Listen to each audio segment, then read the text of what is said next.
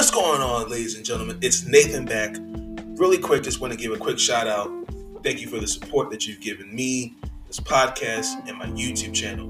Really quick, I just want to give a quick reminder that Big Nate Sports Talk Podcast is the new brand name for my podcast. We rebranded, we're doing big things. The road to greatness starts here. I appreciate y'all support. Continue to support the podcast and my YouTube channel, One Nathan Snell. Grind doesn't stop. Love y'all. Peace.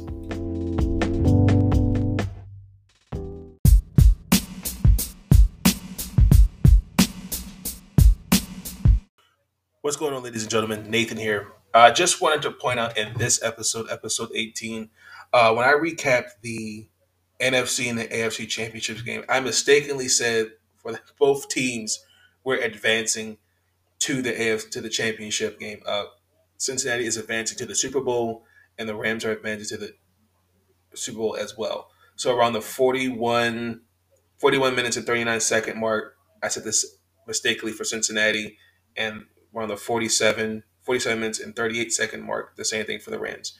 Congratulations to both teams. I do apologize for that blunder, but enjoy the episode.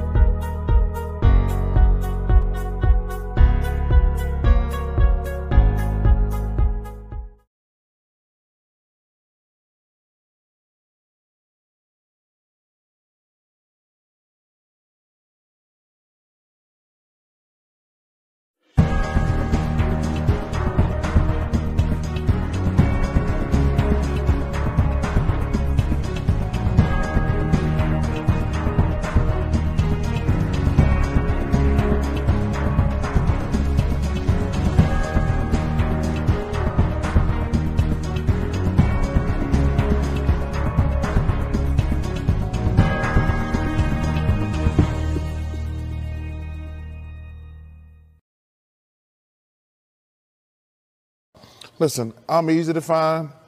And listen, they can kiss my ass if they don't like it. What's going on, YouTube? It's Nathan back with another video presentation. Happy Taco Tuesday. I hope everybody had a great is off to a great week, had a great weekend, staying safe. I apologize if I'm adjusting my headphones. um, this is episode 17, 18, excuse me. It's episode 18 of the podcast. Uh, really quick, just want to take the opportunity to just say uh, thank you uh, for the support that you've given me, uh, this channel. Uh, as I stated, the name has been rebranded. All the episodes up until this episode has been uploaded on Spotify, Anchor via Spotify. Um, couple of announcements. Uh, all the titles for season one they have been given titles. I think up until like season, I think uh, season one, excuse me. I think it's up to like uh 13, 14. They all have titles.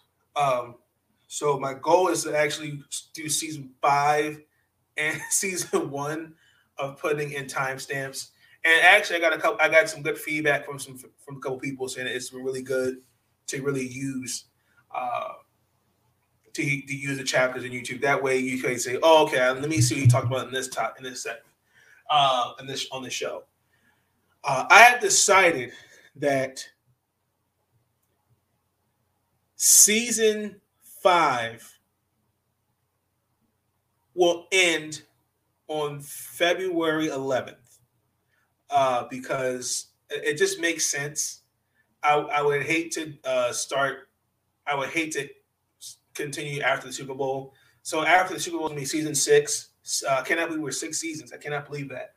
Uh, it's the start of the NFL off season. Now we're starting to get into college basketball, NBA uh, basketball. Uh, with Major League Baseball, it's looking kind of ugly because they still have not come to any agreement. So spring training, ugh, that, that could sting. Um, we got a couple. We got four more weeks of Athletes Unlimited basketball, which has been really great to watch. I'm telling y'all, definitely, definitely check it out. Uh, and also to the WNBA offseason free agency uh, is off to a a hot start uh, for some teams, and also to uh, good opportunity because I think the FIBA uh, FIBA games for basketball is also starting up in about two weeks. So definitely, definitely, y'all be on, be tuned in because uh, we have some big things for the podcast. Um, and this episode today, uh, please forgive me. I will go on a tangent about the Baltimore Ravens as John Harbaugh had his season-ending press conference. Uh, yes, I listened to the whole. I think it was what forty minutes and some change plus, and there were some things that he said that really, really told me about the the where this team is going. Uh, now, then we're going to get into recapping the final four. Real quick re- recap. Uh, just talk about Major League Baseball. I got a new segment for you guys. Uh, I think you guys will like it. Then, unfortunately, we painfully have to talk about the Washington Wizards as they lost tonight to the to the Milwaukee Bucks, and then we're going to recap Maryland basketball, men and women. The men lost tonight. The Michigan State was a tough loss. It was a it was a tough loss, but they almost came back and won the game. They almost did. Uh, the, and then we're going to recap the WNBA. Also, give a quick uh, look at Towson basketball as well. Uh, then the WNBA uh, the Mystics, we made some moves, okay? And then Liz Cambage uh, said some made was on Twitter and said something that actually I 100% agreed about the WNBA. I'll get into that. Then we're going to recap free agency, and then we're going to recap uh, week the last two games of week one, uh, which was great. We had Team Carrington beating Team Team Sims and uh, Team Russell beating uh, Team uh, Mitchell. And then also, too, tomorrow is the start of week two. So I'm definitely going to break that down uh, as far as who is drafted because each week, uh, the league leading scorers, uh, they are your team captains. So the first two, I think we got what, four games tomorrow, if I'm not mistaken. let me just make sure. Let me just confirm. I just want to make sure I have the right, I say that right. Yeah, we got four games tomorrow. Um, so definitely checking out that. But uh, we are uh, we're we're going to start uh, by going on a rant about the Baltimore Ravens. Uh, before I, I I get on my soapbox, could have, would have, should have is the difference. What I'm talking about. The good teams don't come in and say could have. They get it done. All right? It's that simple. I'm tired of saying could have, should have, would have. That's why we ain't good enough yet. Because we're saying could have and they ain't. Okay. So, uh, John Harbaugh had his press conference, season ending press conference, and um, this was a different John Harbaugh that I have seen over the years. He came out I, I don't want to say aggressive, but I think he knows what needs to happen. Let's let's keep it let's keep it real, ladies and gentlemen. We finished eight and nine. We were eight and three. We were first place in AFC North, and to see where this team six games, the most epic collapse. Where and we could get in all the injuries and the team just it was just a, it was just a bad year. Okay, let's start off with that. It was a bad year. All right. Now, we should have seen this coming that Greg Roman was not going anywhere. While I am not a Greg Roman apologist, and I have been on the record with Greg Roman that this offense is getting stale. He and it's not just about this season, ladies and gentlemen. It's the last really since Lamar since since when Lamar really took over the team. He didn't endorse Greg Roman, he kind of came on and said, "Hey, well, Greg is a great is a good offensive coordinator, but if he can't get the job done, time's up." Now, let's let's keep it real. He knows going into the offseason, the Ravens have some work to do because I this is just me. I don't know how how how Eric DeCosta feels. I don't know how Steve Bisciotti feels. But if you're any member of the Baltimore Ravens and you see a divisional rival going to the Super Bowl, oh, you should be pissed. You should be high rate, high rate, because now it's now now you're compounding the fact that wow, now I have to not only reset, reset, I now have to go, well, Cincinnati is the top team in the AFC North. No disrespect to Cincinnati. Well deserved. I wish them all nothing but the best a couple two uh, in the Super Bowl. I do. But that was one thing I took away from his press the press conference. And also too, un- unfortunately, let's just keep it real. We, we, we know Mr. Lamar Jackson is, is due for a payday. Now, I want to give a shout to Qadry Ismail because I was on Twitter and there was a Twitter space with him, uh, Sarah Allison, and Ingrid Vids. And he, Qadry said it. He, you know, that the offer that was given to Lamar was lucrative. It was a generational deal.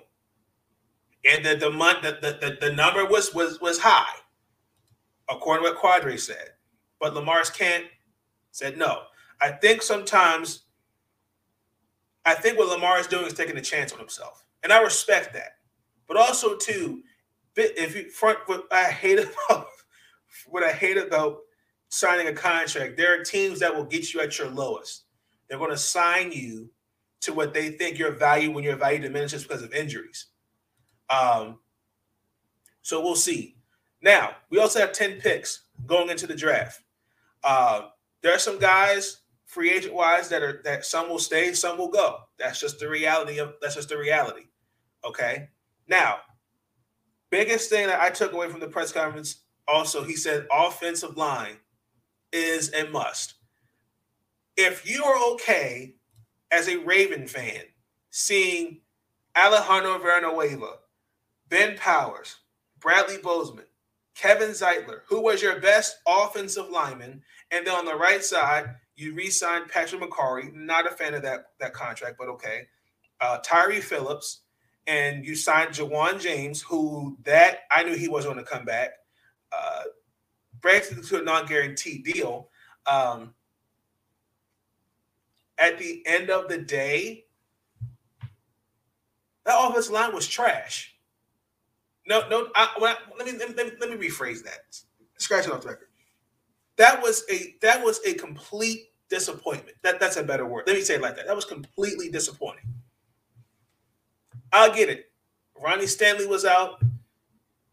We were I I had all my chips in the middle of the table, hoping Ronnie would come back healthy. Didn't happen. Orlando Brown Jr. I, I get it. It was the cat. He was not going to get the money he was looking for, even though I feel like I, I, I just the way that that happened, I didn't like it. Okay, now they're going now. We all know Alejandro uh, as as serviceable as he is was. He's not coming back. Okay, signing Bradley Bozeman, I'm not so sure about that. Okay, they're gonna have to. I don't. Ben Powers.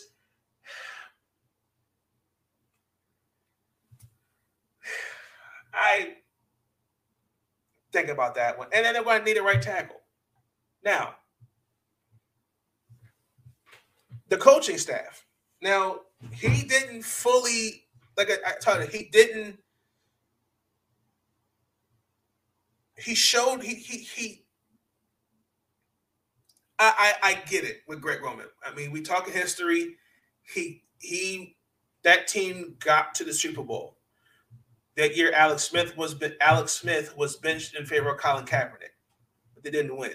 Now, uh, it was weird to have let Mark. It, it, wasn't weird. I understood why Martindale had to go because I, I think it just needed to be. It, it just needed to be something different on defense, and I just feel like the philosophy. I think there was just the philosophies, you know, that this getting to the quarterback that was disappointing.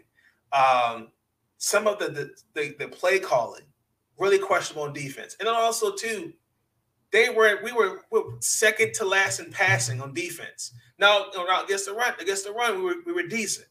Okay.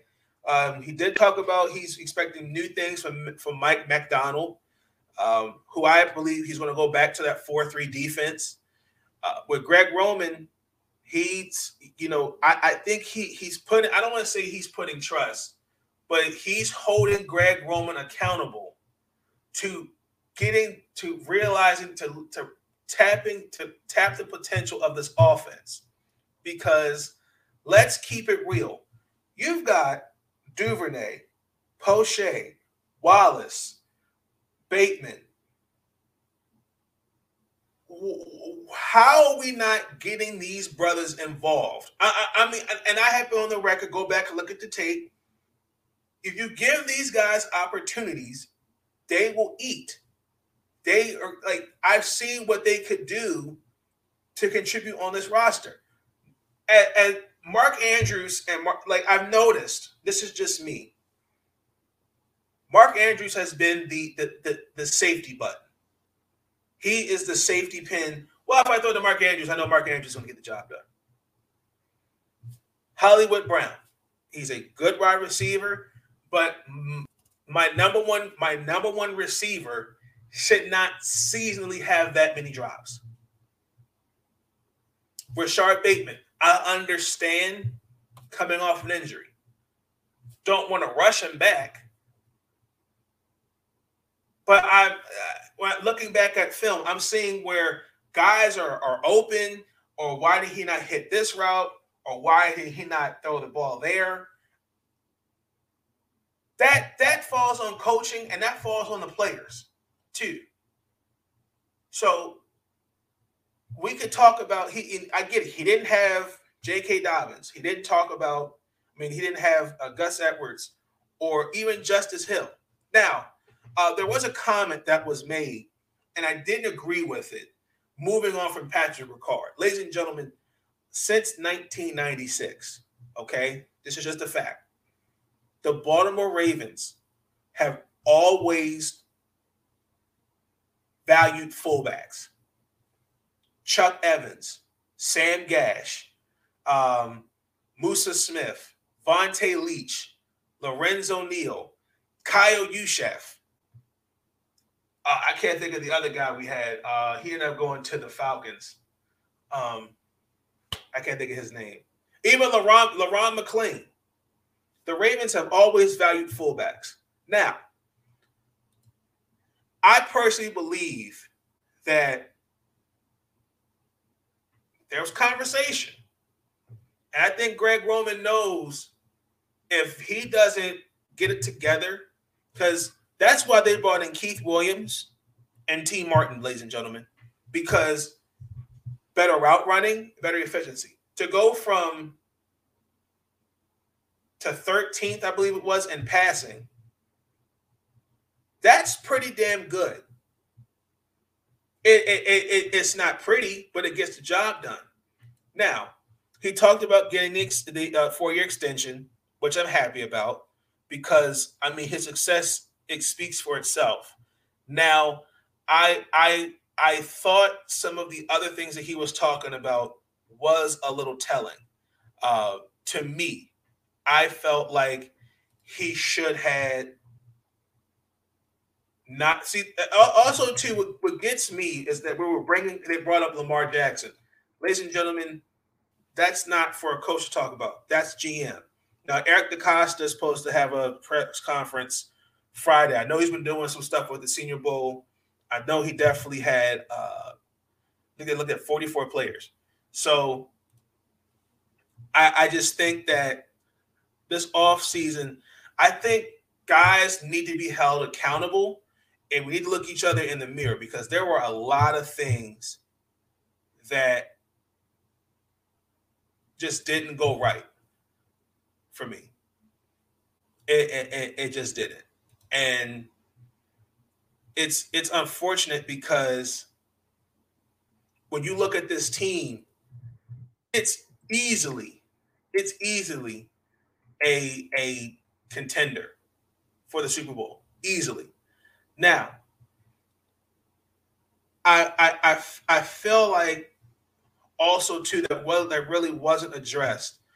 This is kind of the elephant in the room. Tee Martin had got an interview with the Buffalo Bills. Why not Greg Roman? See, and and and, and I figured it out, and I, and I and I've learned this. Okay.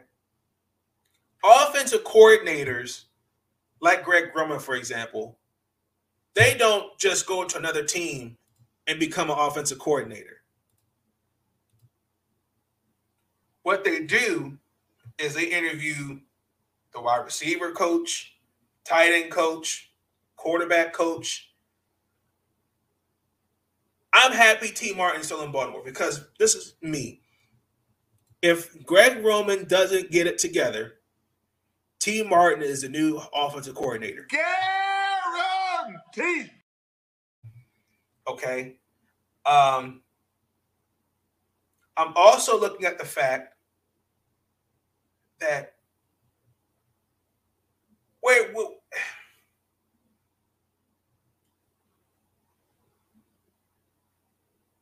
the way from 2019 after that loss the Tennessee 2019 it's just questions the biggest things that need to be addressed like I stated they've got to fix that offensive line because I, am not going to I'm not in the air with Ronnie Stanley. I, I, believe he'll come back healthy. Okay. So you got that, you got that side. They're gonna have to address the right side. Need a right guard. Well, I, Zeitler, I kind of feel like they can find now. Nah, I'll leave that one alone. Maybe a center. Okay. Number two, I've noticed that he wants to make Lamar a pocket passer.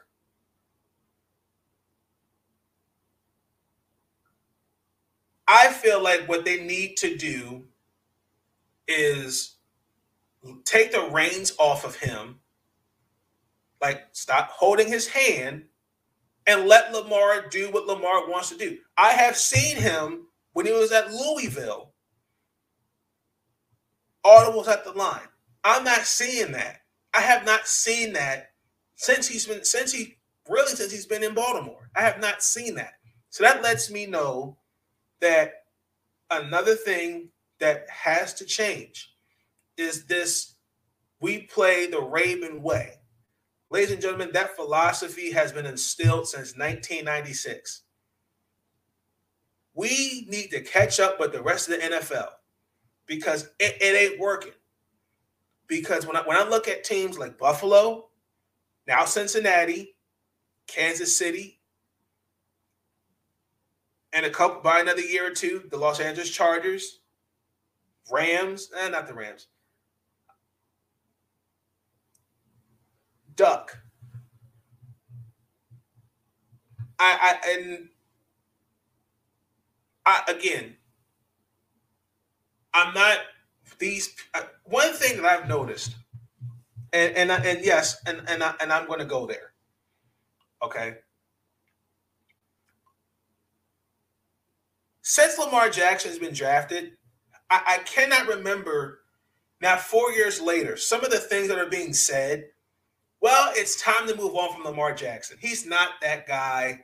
Um, after four years, so if that's the case, who are you replacing him with? Tyler Huntley, who's what, 0 and 6 as a starter, who's shown that he still needs to learn, who still has, he's shown he has weaknesses. And I don't know. Again, I don't know where that came. I like Tyler Huntley. No, it's not a shot at him. It's the truth. He's not ready to be a starter. He is a good backup. Now, Lamar Jackson doesn't take it. That doesn't get any. Um, doesn't he needs some? He, he's not getting away with it either. Lamar Jackson has to continue to get better. There's no such thing as a perfect quarterback. But you know what? Because look at the success of Josh Allen, Patrick Mahomes, Joe Burrow. Now the pressure's on you. Well, how are you going to respond to this? Well, let's keep it real. We like Lamar Jackson in the beginning of this season was an er, was an MVP conversation. He carried this team for the most part. If we expected Lamar Jackson to do what he did with this team, as it was with, with, with the injuries, that is asked. That is a failure. That is a recipe for disaster, and that is a fact.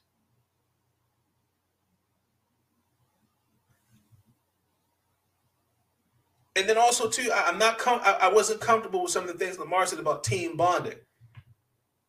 You mean to tell me throughout the whole season, Duvernay name Proche have been with you for about what now, two years? Marquise Brown, who's now the leader of that receiving corps. Y'all mean to tell me y'all can't get together and and bond? Now, I, don't get me. I'm not questioning. I'm just saying that though these are the, the it's the little things that he talked about.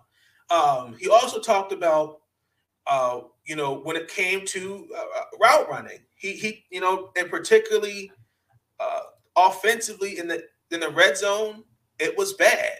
Like we should, you know, we we just went field goals are great. Shout to Justin Tucker. But at the end of the day, we shouldn't we, we there was no there was really not a game I could point to. But maybe then uh,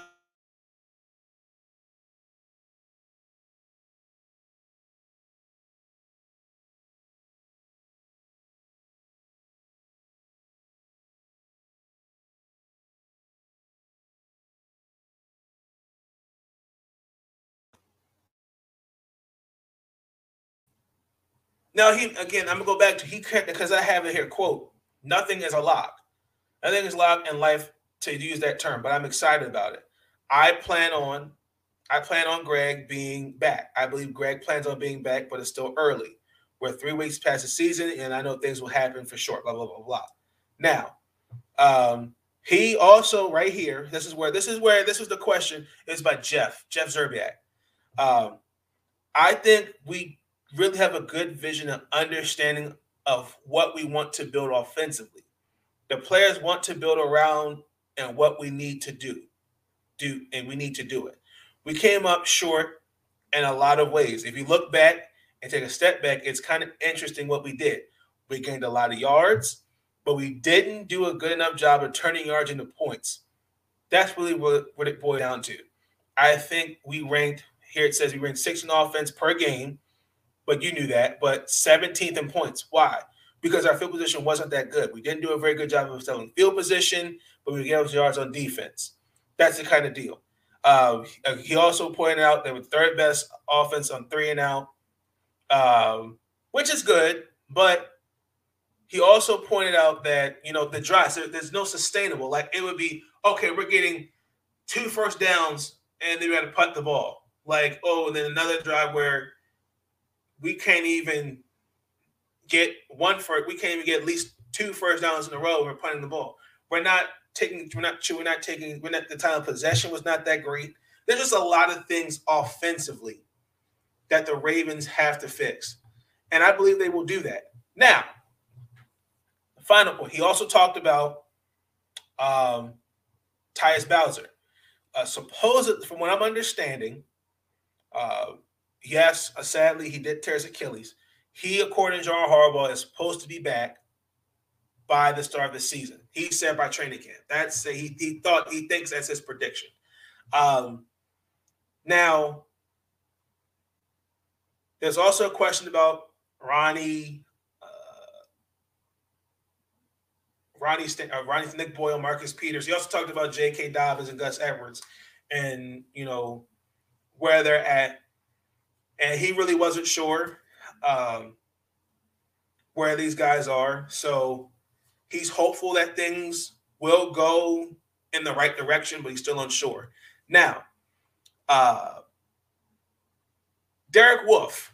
Now the Ravens, uh, Anthony was good, bro. Uh, the, the, the Ravens have a. I've noticed this. Now, I, I didn't know this, but Derek Wolfe got hip surgery. I did not know this at all until John Harbaugh brought it up yesterday. The Ravens are really inch weird for covering injuries. I remember one game, Sammy Watkins, I think he might have caught the pass or dropped it. And I thought it was a head injury. And then they come out and said, oh, he has a hamstring injury. Really clever covering up the injuries, trying to keep the other teams off its toes. So, um, another thing that that that was really really interesting. Uh, they talk the the uh,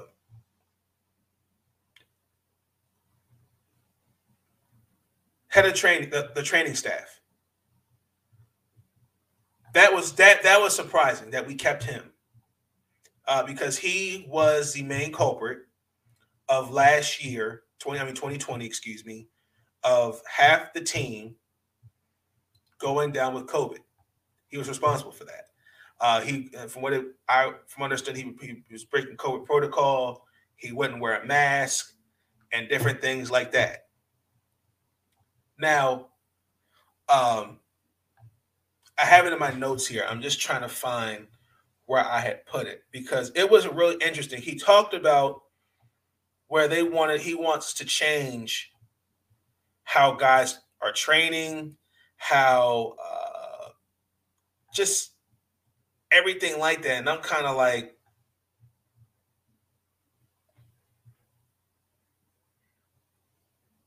when he said I'm like, what? Because right here, um, we would. He said he we, he talked about it. He said, "quote We went, we sat in there for four hours and went over every aspect of what we're doing, what we can do on the football side to try to improve that, from practice schedules, from training camp schedules, from OTAs, from how we train and from how we condition, even how we do our team.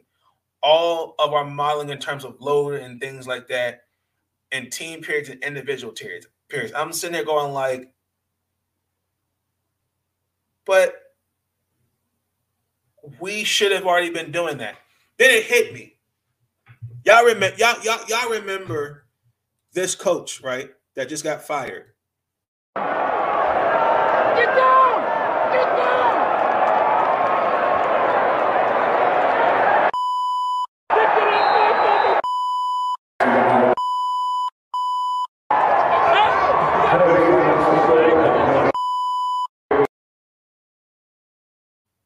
That guy, Vic Fangio. After you know, uh, the when we beat them, you know, uh, he had a press conference. I had played it on a, on one of these episodes, and that coach was there when I was whippersnapper. Interesting. Okay. Um, it was something that was said. Well, that's just how they. That's just how they operate. You know, they're safety first, and I'm thinking like, oh, okay, like, all right, yeah, Greg, you kind of sound like, and like Vic, you sound like a bag of sour grapes. Then, then it hit me, and I'm looking at like, oh, does Vic some does Vic Fangio knew something that we didn't? Because he was a coach here for I think it was like two seasons. He did hit on something, so I'm like, uh, okay. Um, so he talked about that, but I was surprised that we kept him. But I, I, I, have been ranting for almost a, a good minute. I, I say all that to say this: the Ravens know what they have to do this offseason. That's a fact. Unfortunately, we're going to have to just bite the bullet with Lamar Jackson. I'm not a fan of giving quarterbacks. He should not be the highest paid player on my team. I'm, I'm sorry. That's just me. He is a generational talent. This off this team was a complete disappointment. It just it was. Okay. Offense, defense, poor, I mean, just poor execution on all sides of the ball. Players got to take some accountability, and coaches have to take some accountability. At the end of the day, this team healthy. Get this team back. The, the number one priority is guys getting back healthy. That's number number one. Number two, who stays, who goes in free agency. Number three, the draft. They're they're going to there's going to I guarantee you they're going to hit on this draft. And number four, get through training camp, get through the preseason. A healthy Raven team. I'm calling it right now. Super Bowl. Guaranteed. Let me transition uh, finally to, as I apologize for that Raven rant. I'm going to transition to the Final Four. Uh, it was a very, very uh, disappointing weekend for me because my uh, agenda was ruined. Let me start with the Cincinnati Bengals versus the Kansas City Chiefs. Uh, as they came back from 18, the Bengals won in overtime. Oh my God. 27 you smoking. no, I'm just kidding. Um, 27 24. Now, if you want to crown them, then crown their ass. But they are who we thought they were, and we let them off the hook. Now, um, where do I begin? So, Cincinnati, after that first, that in the first, the second quarter, that play, which made absolutely no sense by Kansas City when they should just took the three. Uh, I have to give their defense credit. They they turned it around. To me, I thought they did. I think they get the credit they they need to. They made that offense look very very different. I mean, they Kansas City couldn't get nothing going. They could only get the three points when it counted um, which was um, which was very weird to me. Uh, they forced four punts. They had two picks. Um, even at Cincinnati's offensive line, Joe Burrow got sacked one time. Uh, I also noticed something that was different. Him getting out the pocket. Uh, I'm also looking at uh, Tee Higgins uh, Ja'Marr Chase, Joe Mixon, everybody got involved. Now, CJ did get hurt. Uh, I don't remember time ahead what the injury was. I know it was something with the leg, so I don't know if he'll be back. I don't know if he'll play in the Super Bowl. I doubt it, but he'll probably be questionable. Um, like they, they, they shut down. I mean, Eli Apple. Oh my God, he they they shut Tyreek Hill down. They he like only had what seven. I think he had eight catches, 78 yards, a touchdown in the first two quarters. And then the second half, he was nowhere to be found. Now, Kansas City.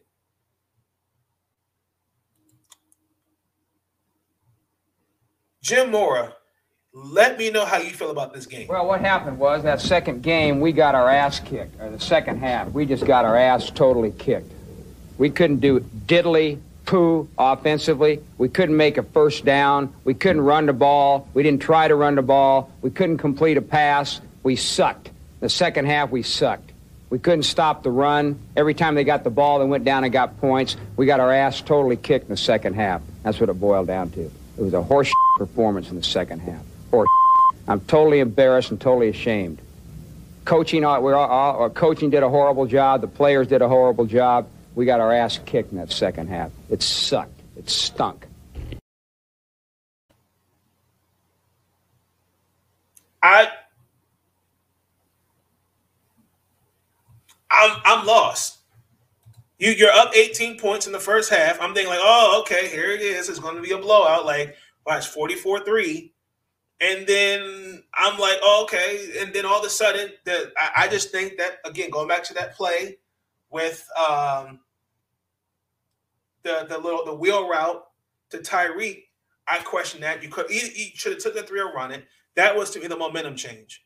Now, um, the amount of points, I, I just feel like they, they, they just they missed opportunities. Like I said, that again, that goal line, and then um, which is even more weird because it was like nine seconds, and then Patrick Mahomes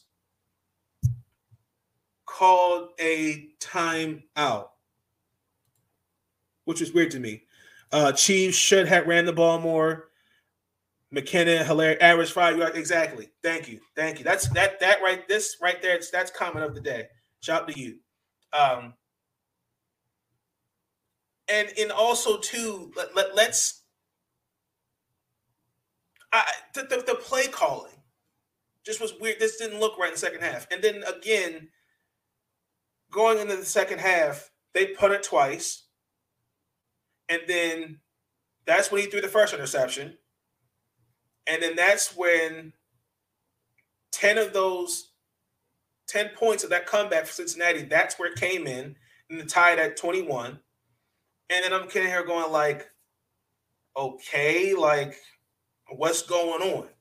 Then to add on to that, their defense kind of looked like what it was in the early part of the season.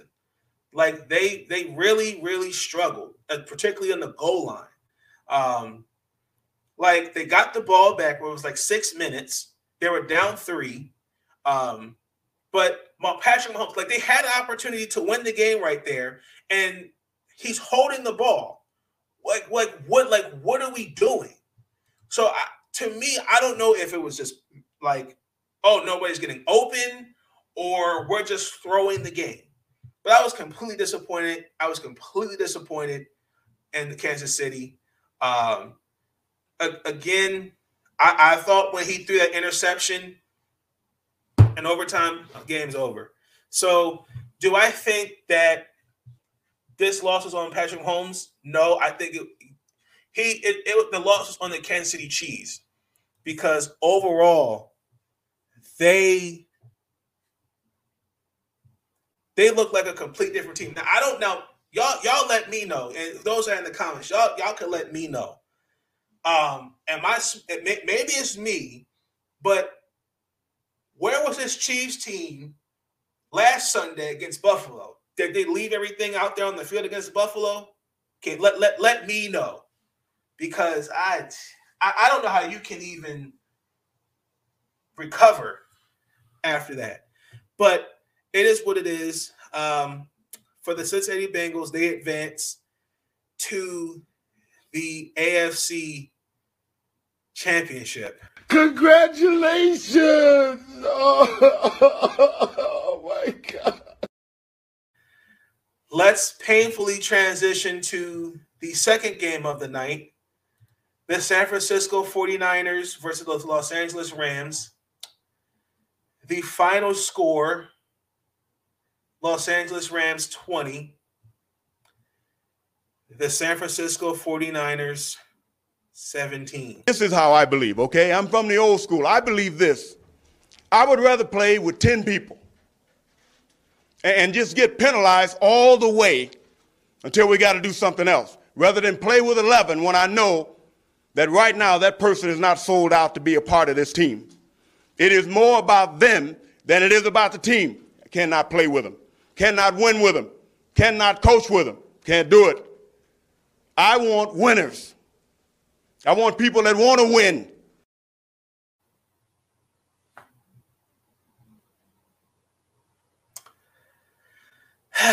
okay, let me say this. Congratulations to the, the Los Angeles Rams as they advance to the Super Bowl. I'm happy for Matt, Matthew Stafford.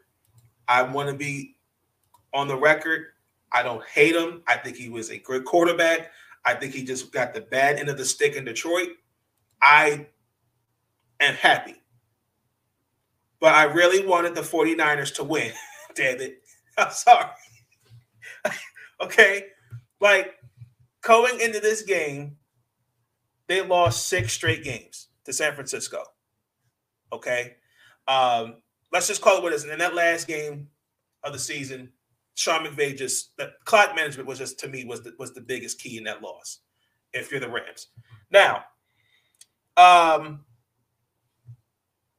I I have like okay, I I was I never slept on the Rams defense because when you have Von Miller, Aaron Donald, Jalen Ramsey, Floyd, uh, even Eric Weddle, who came out of retirement. Shout out to Eric Weddle, man. But no, seriously, that defense I was never, I had no issues with whatsoever. But he's got to get some credit in this in this win. We all know that offense, OBJ, um, my fantasy uh, pick, and Cooper Kupp, Cam Akers. I, I got to give Robert Woods some love before he got hurt. Higbee, who got hurt. Uh, just Van Jefferson. They collectively, everybody needs to get some love for the game, for what for the game that they that they put out there. Cooper Kupp, uh, 11 catches for 142 yards. Odell Beckham Jr. had 113. Um, that's that's those are good stats, but you know, only put putting out 20 points. Like I'm not mad at that. Um, I will say they did struggle to get the running game going. To me, uh, it made no sense. Um, Sean McVay to me uh, had a brain fart of using all their timeouts. Uh, what we got here? Rams stopped the 49ers run game and forced Kyle Shanahan to use his quarterback to win the game with a minute and 46 seconds on the clock. Salute to the Rams. Defense and Stafford making more plays than Jimmy. And he he the, another comment of the day. I mean, he took the words right out of right out of my mouth. Um, now, shout out to real really quick. I got to give a shout to Robbie Gould because that streak didn't get snapped. Uh, and I thought it was weird. Jalen Ramsey's trash talking Robbie Gould, so that that that was weird. Um, but going back to this comment that uh, San Francisco, they just missed opportunities. They should have won this game in my book. That's just me. A uh, couple things worked. Deebo Samuel, who I think what almost had what almost 100 yards in touchdown. Elijah Mitchell. Mm, that defense held its own. Nick Bosa got a sack and a half. But when it counted the most, Jimmy G let me down. Like, I don't know why. I, and I get it. I mean, they did stop the running game, according to like you know, to what was said here but I, I really thought the game was over when Kyle Shanahan decided to punt the ball on fourth and two at midfield. He should have went for it. But and then also too, uh, uh, Jakar, Tarek. Uh, thanks to you as well. No disrespect. No, I'm just kidding. Uh, the Super Bowl was in his hands and that that was that was the game. So the Los Angeles Rams are going to the NFC Championship.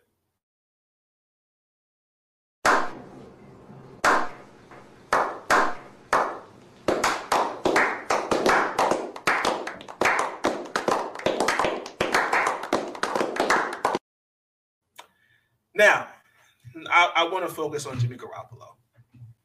What the hell was that? Hey, what the hell? You freaking kidding me? Okay. This is what I have to say about Jimmy Garoppolo. I think he's a good starter. Uh, Jimmy Garoppolo has shown his tendencies that he has his flaws. Now, I'm not comfortable with the fact that, yes, Trey Lance was drafted, third overall pick. I'm not really comfortable giving him. Stafford also had had two touchdown passes dropped, and Jalen Ramsey dropped the pick six. Yeah, I, as I already said, they just didn't make this didn't do enough offensively. Good, good point. Um, they, I, I, I'm just not comfortable with Trey Lance as a starter.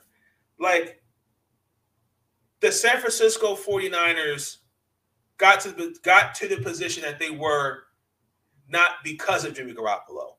I think I look at like for example, Brad Johnson, Trent Dilfer, like they're pieces. They're, they're not like they're just little pieces to the puzzle to get okay this to get the team to where it's at.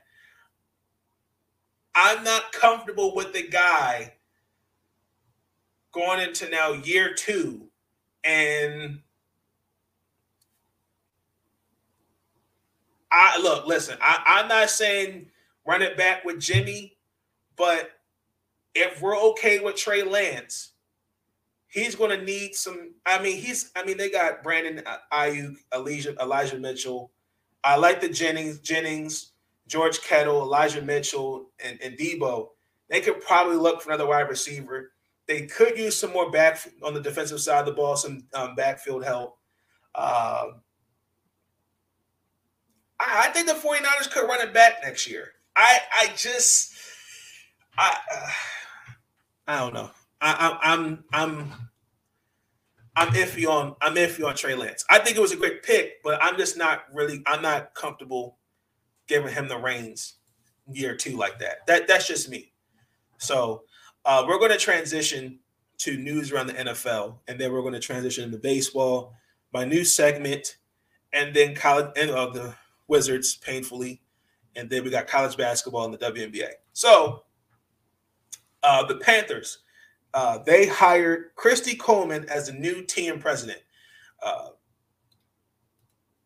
and uh, this is a good hire. I need to actually send this to a friend. They do a, a show uh, they have a, a, segment called Diversity with Delilah. Shout out to Delilah Crespo. Um, she's replacing Mr. Tom Glick. Uh, he was with the Panthers in 2018, and Miss Coleman is the highest ranking female executive since Tina Becker, because she was with uh, with the she was a chief operating officer with the then owner Mr. Jerry Richardson. So she was with the Packers uh, for a good number of years. She also was with uh, the soccer uh, Charlotte F. She's also was team president for Charlotte FC, the Major League Soccer team. Um, so I like that because Mr. Mr. Mr. Kelly, Nick Kelly was appointed uh, chief op- executive operations of Tepper Sports Entertainment. It's part of a leadership shakeup. So, kind of curious to see where that'll go. Um, so, what some things about Brian Flores happened. I do know that he got an interview with the Texans and the Saints. I, I'm let let let, let I want to address that Friday because I understand that there's a lawsuit out. I know tomorrow he's going to be on Good Morning America. So I, I want to have all the facts on that before I give my opinion. So I don't want people to go, you're not going to talk about Brian Flores. Give me till Friday. Let, let me have all the let me have me process everything that I've seen, and I'll give and I'll give you my my, my take on it Friday. I want to hear what others have to say on it. So I already know there's going to be one guy. You already know who I'm, who I'm talking about. he gonna go off tomorrow. I already know that.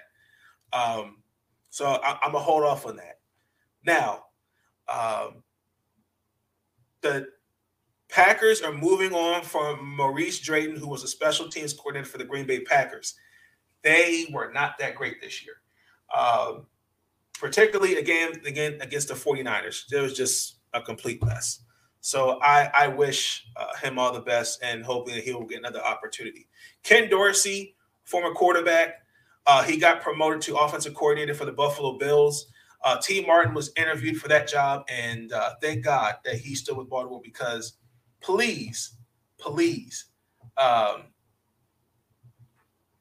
give me Tee Martin as offense coordinator for the Baltimore Ravens next year. Let's get it. Uh, what else? The the the Super Bowl. Uh, this is just me, y'all. I, I really quick. I, I don't watch the Super I, I, the, the, Super Bowl. I don't watch the halftime show. Uh, that's for me where I refill up on food. I need to start washing dishes, even start condensing food. If I got to make some more food, um, just really quick. Yeah, I'm gonna take some flat. I think wings, bone wings. Not, I think wings are overrated. I, am more of a, a, a pizza, not from Papa John's. I mean, getting a pizza from the store. Um, chicken strips, nuggets, mozzarella sticks, um, veggie, fruit tray, uh, ginger ale on ice, Coke, Sprite. I don't I don't drink alcohol. Um, did I say chips, dip? That that that's kind of what my menu was. Now last year I kind of went I kind of went overboard, but it, it was worth it. Um, so definitely, yeah, I, I, you're not gonna see chicken wings. You'll see now, now if it's boneless wings, then we good. But if it's like where you got to eat off the bone, no. And just for the record, lemon lemon peppered wings are overrated. Uh, I know I'm gonna take some flack for that. Uh, uh, and, and, of course, you know we got to talk about Mr. Mr. TB12, Mr. Dimple Chin himself, Tom Brady, officially calls it a career after 22 seasons. First ballot Hall of Famer six round pick by the New England Patriots. I mean, look, what can you say? I mean, great quarterback of this of this era of football. Uh, again, I don't do that greatest of all time. I think each, excuse me, each player of their generation has made an impact on the game. There was Tom Brady, Big Ben, the Manning brothers, uh, that's it, Philip Rivers. Um, Drew Brees. And what he's not, I mean, I, I just think this is just me because I, I was, there was a podcast and there was a comment where it was like, I don't think the league can survive without TB12. Are you not paying attention to Patrick Mahomes, Josh Allen, Lamar,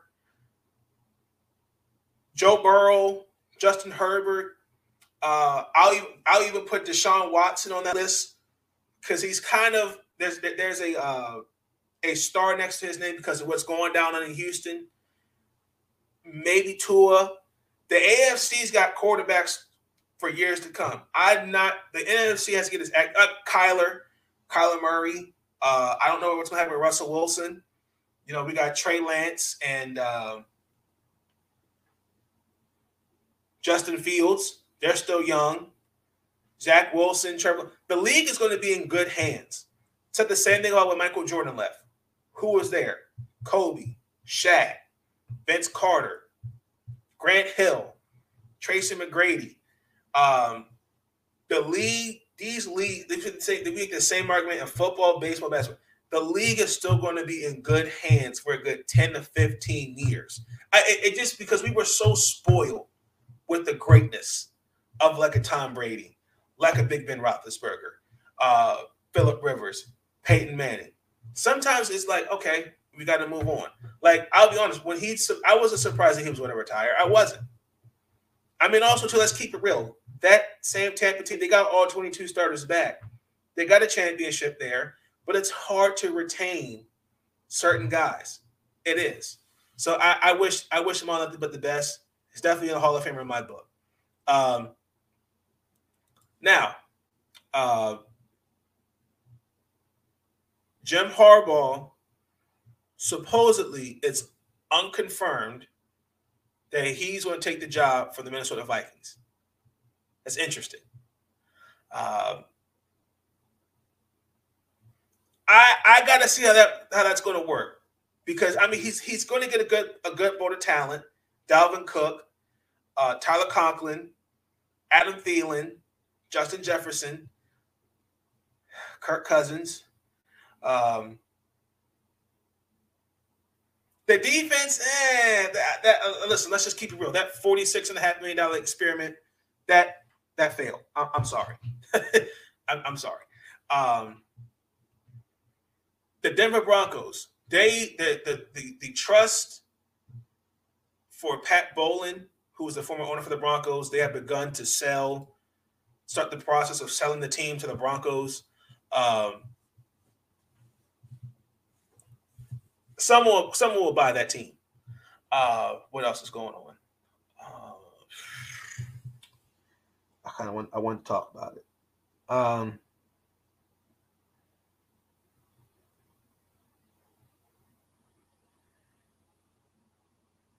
I lost my train of thought with it. It, it, it, it will come to me. Uh, but that's really all I have for right now. The news. Uh, now, the East, the, the Shrine Bowl did happen. I'm gonna get. I'm gonna reach out to Sean Spencer. I'm gonna bring him on the show with me, and we're gonna break that down because we're starting to get ready for the NFL Combine and different things like that. Um, so definitely, definitely be tuned in for that. But we're going to transition to uh, Major League Baseball. We're now at day 62. Uh, as as of today, uh, spring training is most likely to be delayed. There's been no progress at all, uh, and the proposal uh, that was sent according to make the Players Association's proposal was a drop in its bonus pool request for pre-arbitration players from 105 to 100 million dollars. Uh, they also want an additional year of service and to shorten the path to free agency, and then also to uh, that's also if they won awards. Okay, uh, like for example, if I'm in the top five rookie of the year or reliever or like Cy Young or uh, making a one of the like first or second teams, like that gives me the more incentive to say, hey, like my path to free agency should be short. Weird. Um, now, also to it, it just doesn't seem like they. It's just there's no progress. Uh, they did the league did bump the proposed salary minimum to like 615. So they added $15,000. Ladies and gentlemen, that is a slap in the face. Okay? Um, because they want 750,000, 775,000. That's what the players want. Now, pitchers and catchers are supposed to report as of Valentine's Day. And we've been at this since December 2nd.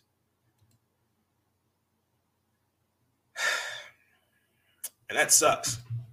And that really, really does suck. And I also too, while I want to, uh, I hate to bring this up, but I want to take this opportunity to give a shout out to Shohei Ohtani as he was named the he was put on the cover for MLB 22 the show. Um, well deserved. I think he had a great year. Uh, Now, from what I understand, there's no talk to him as an extension yet, but he's on the cover. Uh, it was no brainer. Uh, we could have talked about putting Vladimir Guerrero on there. Uh, now, the game comes out on April 5th. So, and it's going to be on the Nintendo Switch this year. Ugh. I don't know how that's going to work. But congratulations to Shohei Ohtani. Um, well deserved. Now, let's transition into my new segment where I'm going to highlight um, athletes that really honestly have not gotten the recognition uh, by the media and uh, they're what they've done for the game, whether it's basketball, football, baseball, basketball, doesn't matter. And I decided to go with somebody that recently just passed away. Uh, her name is Lucia Harris. Uh, she is one of before Cheryl Miller. there was Lucia Harris. Uh, she went to Delta State University. Uh, she was, and they won the three three time AIA national championships. That was before, you know, you had the national championships um, from 1975 to 1977. She also participated in the 1976 Olympics, where she won a silver medal. Um, and that was the first women's basketball tournament played in the Olympics. Uh, she played with the Houston Angels, which at the time was a women's professional basketball league. And she was drafted, I kid you not, but in the seventh round, the 137th pick, the New Orleans Jazz selected Lucia Harris. Um, however, unfortunately, she was pregnant and did not attend the training camp. She was picked before 33 players before also, and that was before they had also drafted uh, Dave Specker, who was drafted in the eighth round. Um, she again 1979 to 1980, she just played for the, the Women's Professional Basketball League in Houston Angels. Um, but yeah, nothing else happened from that. Uh, she just passed away back on the 18th of last month. Uh, she was to be seven. She was to be 67. Uh, she was inducted into the Hall of Fame. Uh, she was inducted into the Naismith Hall of Fame in 1994, if I'm saying that correctly. Uh, and then in 1999, she was inducted into the Women's Basketball Hall of Fame, and she's also in the International Women's Hall of Fame, Sports Hall of Fame, excuse me. Um, she's also in Delta State University's Hall of Fame. So, definitely, if you do not know her story, definitely, definitely check it out. Um, I have another athlete that I'm going to cover Friday, and uh, y'all let me know your thoughts. But I wanted to start off with her because her story was really wonderful. I had no idea. I did not know, know this at all up until about a couple months ago. So rest in peace, Miss Harris. Uh, you definitely have paved the way for women's basketball. Uh, one can only imagine. I, I hope she was able to see. I mean, one can only imagine just the impact that she's had for women to play basketball. It's all her. Now, she. Fun fact: she was the second. She's technically the first but there was somebody named Denise Long, who was the first woman drafted by the San Francisco then the San, then San Francisco Warriors. But because there was a violation by the Warriors, by default, Miss Lucia Harris was the first woman to be drafted in the NBA. So rest in peace, Miss Harris. Um, with that being said, let's painfully transition into the NBA and let's painfully recap the Washington Wizards. I, I we played the Grizzlies Friday, and I'll be honest, I don't even know what I, I said on, on the Friday's episode. I'm not watching the game, but something was like, well, let me see if they'll come out after blowing a 35 point lead. You know, the two days rest, maybe they'll show me a pulse. Didn't see that. Uh, John Morant, Ja Morant had 34 points. Um, what else happened? Kyle Kuzma was pretty much the only one out there who, who actually cared about who, who showed a, a pulse. Bradley Beal had an awful game, only had nine points. KCP had 15. Dinwiddie had 10. We looked lethargic. We we I, I don't know what else you want y'all want me to say in that game. Uh, it was completely awful to watch. We looked bad on transition defense. Uh, we had no answers for them offensively. Uh, it, it, just seems like to me, uh, I mean, we talk about we what's on so so we I talk about we did things good on defensively, but the whole season, half pretty much this the whole going into this whole season, we've struggled making shots. Not one of the worst three point teams, shooting teams. That's a fact. And on top of that, you've got guys that can shoot the ball, but they look like like deer in headlights. Now, the last time we saw Memphis was on November 5th. We beat them by 28 points. Look different. Now we're now tied for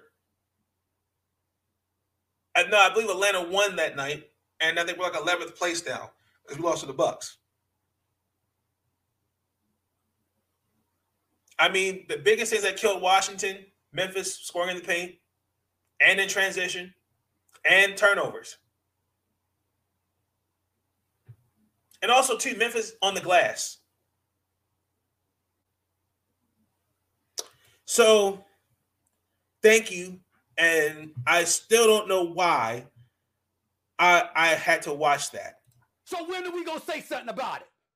I'm, you know what? I'm gonna walk away. I'll be right back because I'm scared I'm gonna say something that might get me in trouble. Cause I'm pissed.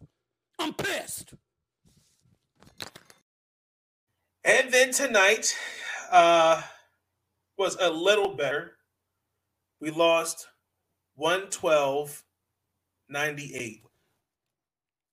What the hell was that? I'm, I'm, I'm pissed off. Get it together. Y'all look like trash. I mean, there was a small comeback there. Bradley Beal's going to be out for two games because he has a wrist injury. So that means he's not going to play against Philadelphia today, which is, well, today is Wednesday, it's 12 15. Oh, my God. Um, Giannis had a triple double. like, I, I this, this team, man, I, I just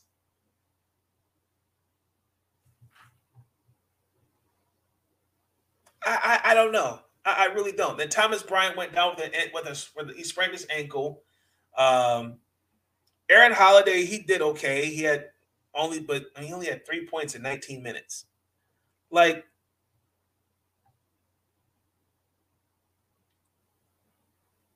we had the game, it was what 94, 95, 94. Spencer Dinwiddie, KCP kind of brought us back. Um, but Milwaukee just had better answers. Uh, so unfortunately, this was a more of a this was a better game than the Memphis Grizzlies. But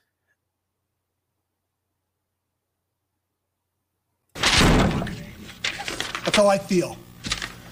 Damn sick and tired of getting out rebound. Let me transition. Um, I tried to put the, the Bucks. That's okay. Let me transition because I already know. I can tell you right now, the Washington Wizards are going to lose to the Philadelphia 76ers. Guaranteed. Let's transition to NBA news. I I, I don't want to talk about the Wizards. Um, I'm I'm, I'm done. I, I just can't.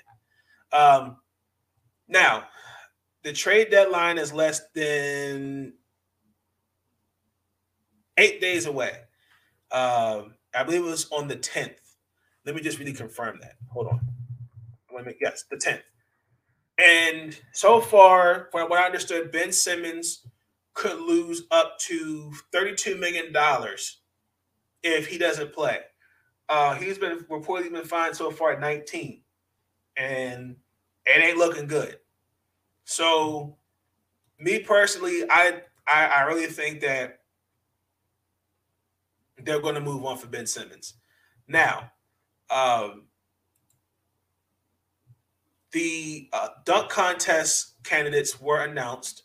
Let me just make sure I have. Let me make sure I have that up. Um, let me actually let me start with the rising stars first. So, congratulations. Uh, if I can find it. Hold on. Wait. I want to make sure I have this right. I don't want to make sure. Here we go.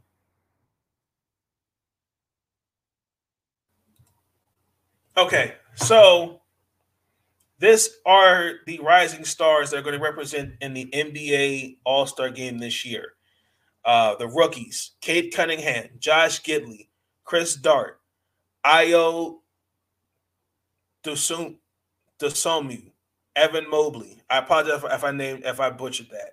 Evan Mobley, Franz Wagner, Scottie Barnes, Jalen Green, Herbert Jones, Alperen Sengun, Jalen Suggs, Davion Mitchell, uh, LaMelo Ball. This is the sophomores. LaMelo Ball, Anthony Edwards, Desmond Bane, Saddiq Bey, Tyrese Haliburton, Tyrese Maxey, Jae'Sean Tate, Cole Anthony, Isaiah Stewart, Jaden McDaniels, Isaac Okoro, and Precious Achiuwa. Um, and then the NBA G League Unite, Jaden Hardy, Scoot Henderson, Marjon Camp, and Dyson Daniels. So, not bad. Congratulations to those guys. I'm really happy for LaMelo Ball. I, I, I really am because he definitely, definitely, is definitely doing big things. Um, the, the dunk contest uh, has been announced as well. We have Mr. Jalen Green, Obi Toppin, Cole Anthony, and then Mr. Juan. Hold on. I want to make sure I have this right. Mr. Juan Toscano Anderson.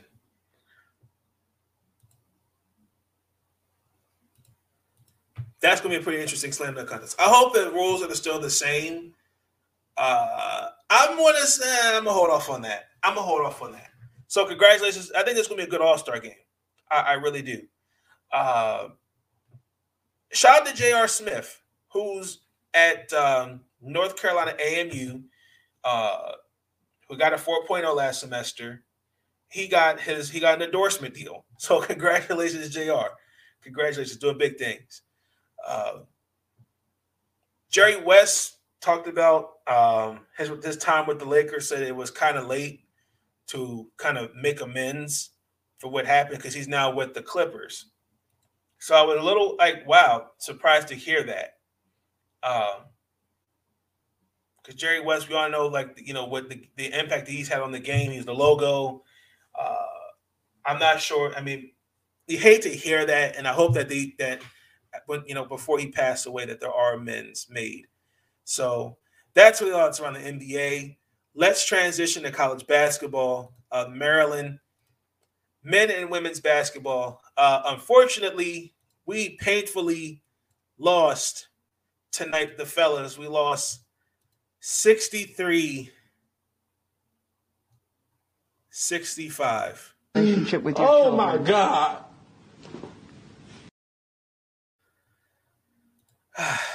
um, we just were horrible behind shooting threes. Shooting threes is essential to whipping ass. Excuse my language. We shot uh, 32% from three. Um, well, going coming into this game, I should say. We shot 417. That's math in my head, 141, math 141, college algebra, 24%. That's Russell was the one that made two threes. Um, great to see him also back in the starting lineup because he definitely had a, he had a wrist and hand injury because I know he got hurt against Indiana. Had a good ten points, four rebounds, and one and one dime piece. Um, look, we got nine games left. We're now with this loss, we've painfully fallen to 500. Uh, what? What? And you got to be kidding me.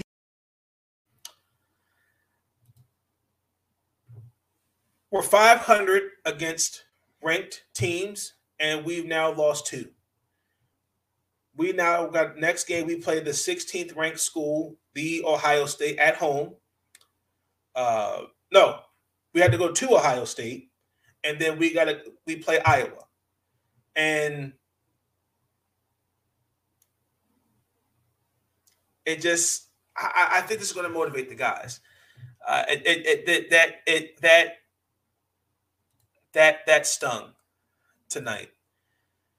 I know Sean Spencer and his lovely fiance Cat Cat Cat Hughes are going to get on my ass tomorrow. Let's also talk about Indiana. They played uh, right after they played Sunday. So, a couple things. We looked pretty good. I, I, I felt like the game was there. Uh, we we, we look we just look bad. I mean, shooting the ball under 30% and shooting under 25% from the field.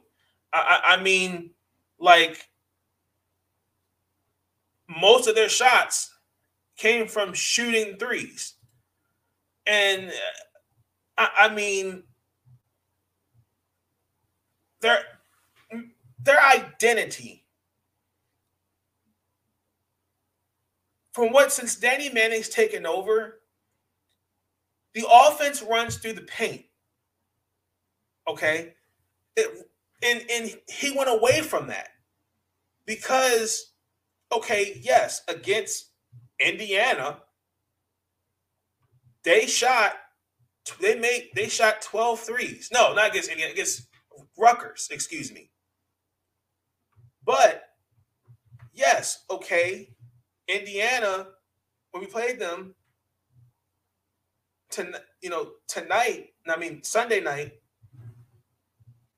looks like a completely different team. I mean, we had no post no post play that this was which was stale. Um, and then offensive possessions we're taking bad shots. Like we attempted in that game 15 threes and made four of them. Ladies and gentlemen, that can't happen. Go to what you know what's best. And on top of that, in the first 20 minutes of that game, we were already down 12 points. I mean, just alone throughout the game, Maryland was outscored in the paint by 18. Like this, that game was the second game where they shot the most threes and only six were made. That can't happen. It the, the way the Maryland Terrapins win basketball games, y'all, is when they slow the game down and when they get inside the paint and make shots. And also, too, when you try to outshoot or do all this this extra goofy nonsense games like this happens. That's a fact. Look at the whole look just look at this go back and look at the games. Because I, I it's not looking good for march madness. It's not. This is this is not. This to me this was the game I felt like Maryland, before we lost tonight, Maryland had to win this game. You're coming off wins against Indiana and Rutgers. But now these two games, drop the ball. Well, not this. Now, this game was a little different. But you got nine games left. And then on top, I mean, you got Purdue, Ohio State, and I, I just if Maryland gets in there, they're like they're a first round exit. I'm sorry. Um, let me transition to the ladies as we beat Penn State. Um, really, really quick. Uh, we we won this game. Uh, for me, 82 71. This is our third straight win, and a couple things. Now, I had to do some research on Penn State. They run a 2 3 zone, okay? Um, especially when they're not like transition transition defense. Now, the last time they we beat them, the final score was 106 78. And I, I do think I, I don't know if it was matchups or just trying to just do something against Maryland. Now, in in that game, Penn State did a horrible job on defense. I mean, where you're leaving girls at the foul line, the foul line was open. Um, like they like they took the they it was like it was so obvious of the of that they had Mimi Collins in there coming off bench to take advantage of that. Um, it, it just I'm, I'm just sitting there going like they're exposing this defense. They're exposing it. And and I'm sitting here going like, oh, okay. Like the last time we played, we played, we, we paid, we played, we played them. Because I mean, I, I have my notes. Uh Allie Bingham uh, didn't play. Mimi Collins had 10 points in the first half. Chloe Bibby had 11 points in the first half.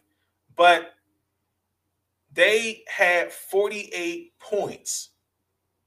I mean, just inside, just inside the paint. It just didn't work. It, it, for I think the, the Lions. The Lions had no answers for them.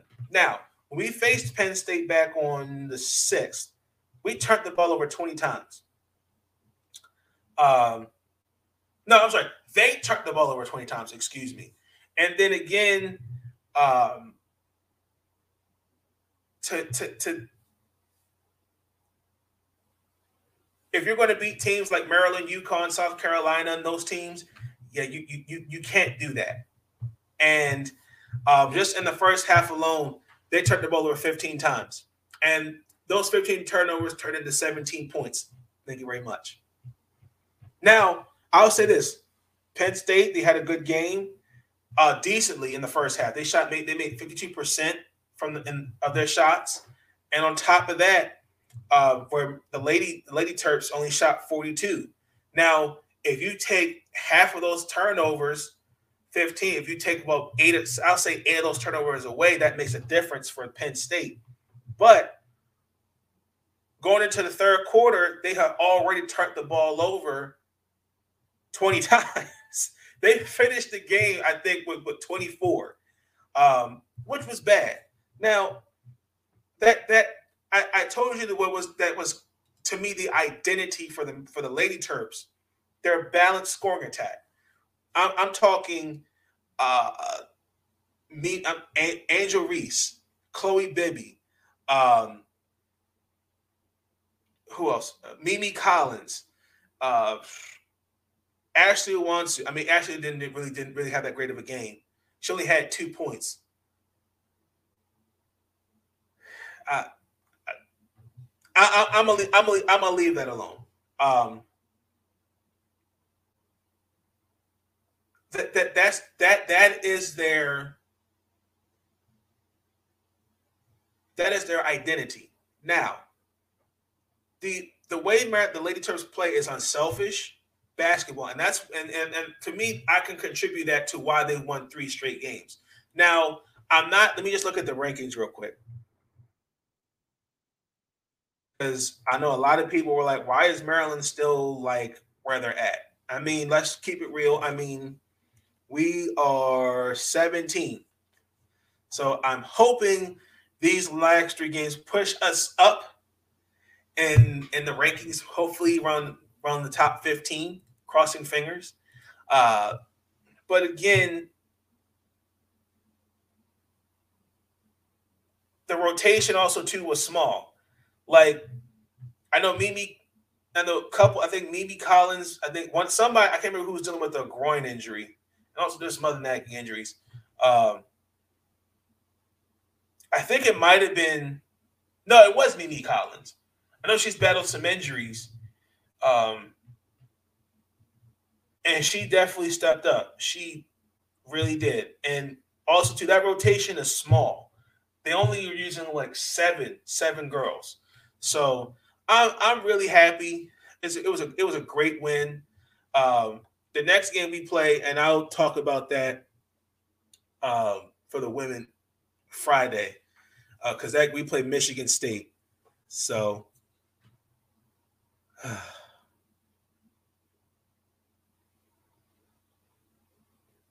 just, just, just painful, just painful for the men to lose that game.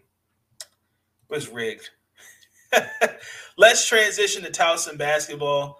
Uh, the men they are they just are coming off of a suspended game against Delaware. Uh, they started because uh, what happened in the arena was moisture, so they had to suspend the game. They beat Drexel University 62, I mean 66 62. On Thursday, they play Hofstra, that's in New York.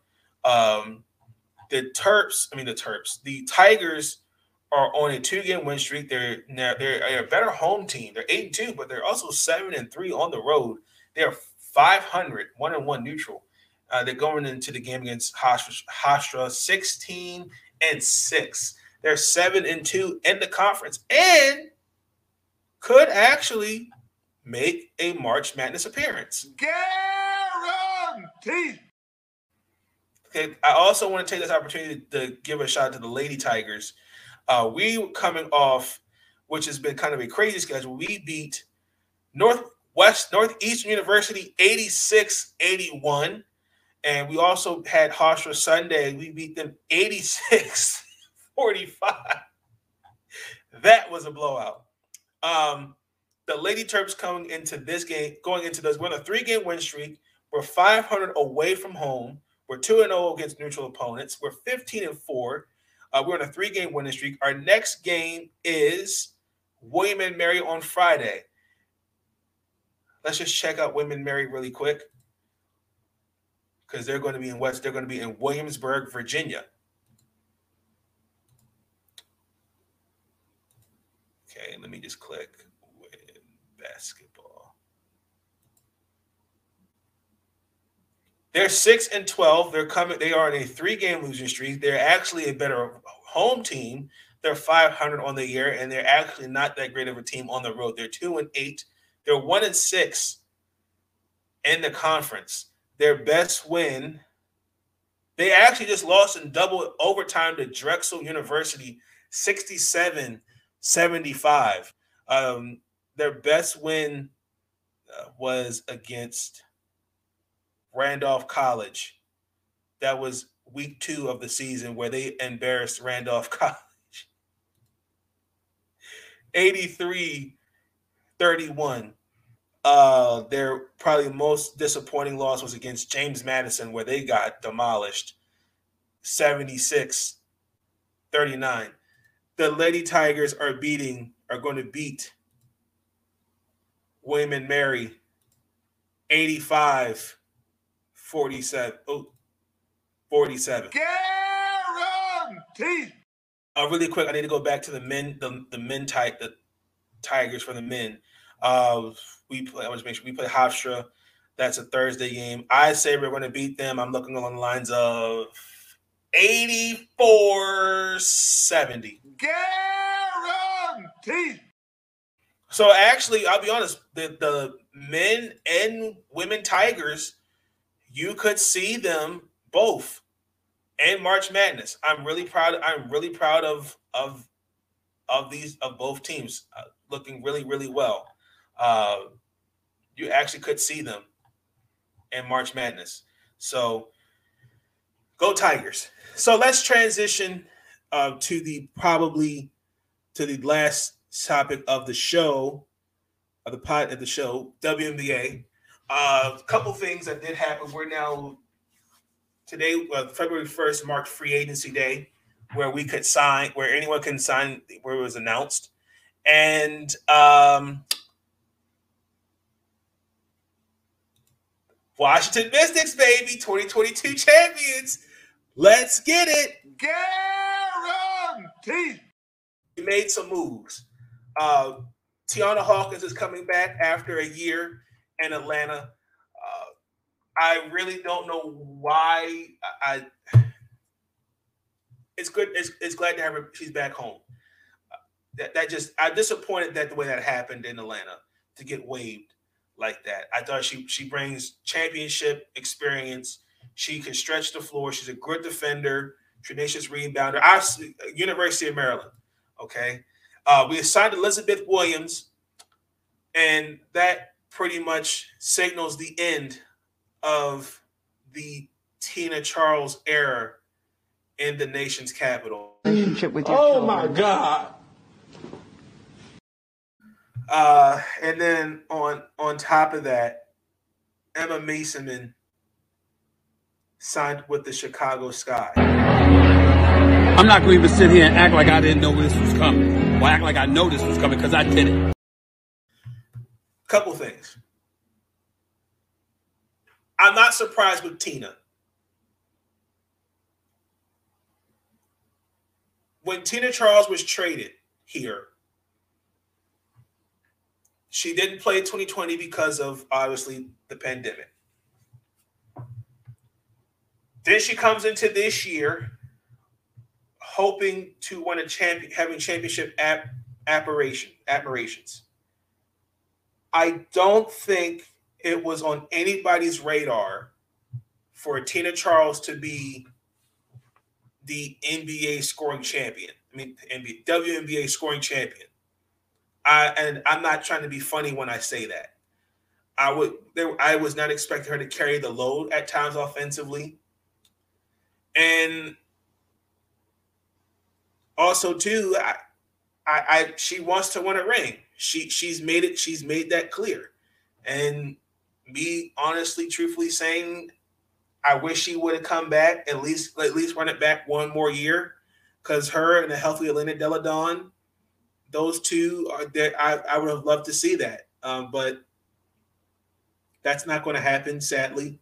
Uh, for all it means, for what it all seems like, Tina Charles is going to be with the Phoenix Mercury, uh, which even stings more because now that you're the Mystics, you traded three three picks, and all you have to show for is one and done, and you didn't make the playoffs. So when are we gonna say something about it. I'm, you know what? I'm gonna walk away. I'll be right back because I'm scared I'm gonna say something that might get me in trouble. Cause I'm pissed. I'm pissed. So I I wish Tina Charles all the best. Um, fun fact: we share the same birthday. Um, I, I just wish she just come back one more year, run it back with us. But I I I, I was on the record and I just didn't the way this team looked. I still feel like it should be in a kind of rebuilding mode, like, but. Uh, He's bringing, he's running back like he's like it's 2019. Uh, my only concern is I'm I'm talking long term. I'm looking at teams like Vegas, Dallas, New York, uh, e- even like they're built for the next five, eight years easily. Uh, so I wish Tina all, all the best. Emma Meesseman, uh, playoff Emma played her ass off in that final in that finals against against Connecticut. I felt like it was time to move on. I, I just was not fond of okay last year not coming back at all. Um, and I feel like her signing with Chicago, I I think kind of let let let us let me know truly I think where I think we were with her going forward. He even talked about after we had lost to the Lynx, you know, to try to get into the playoffs. He had he was just like I I'm, I'm paraphrasing it, but he was kind of like I I don't know if you'll see Emma back. Um, but I mean, she was, she did, she does have commitments to the Belgian, her, she's from Belgium, the national team, and then the FIBA World Cup last year. Um, trying to balance both. I mean, she didn't play 2018 and she didn't play last year. That's tough. Um, I mean, when he came to DC, what was that, 2013? Yeah, she was drafted in the, she was, she was behind Tayler Hill. Um,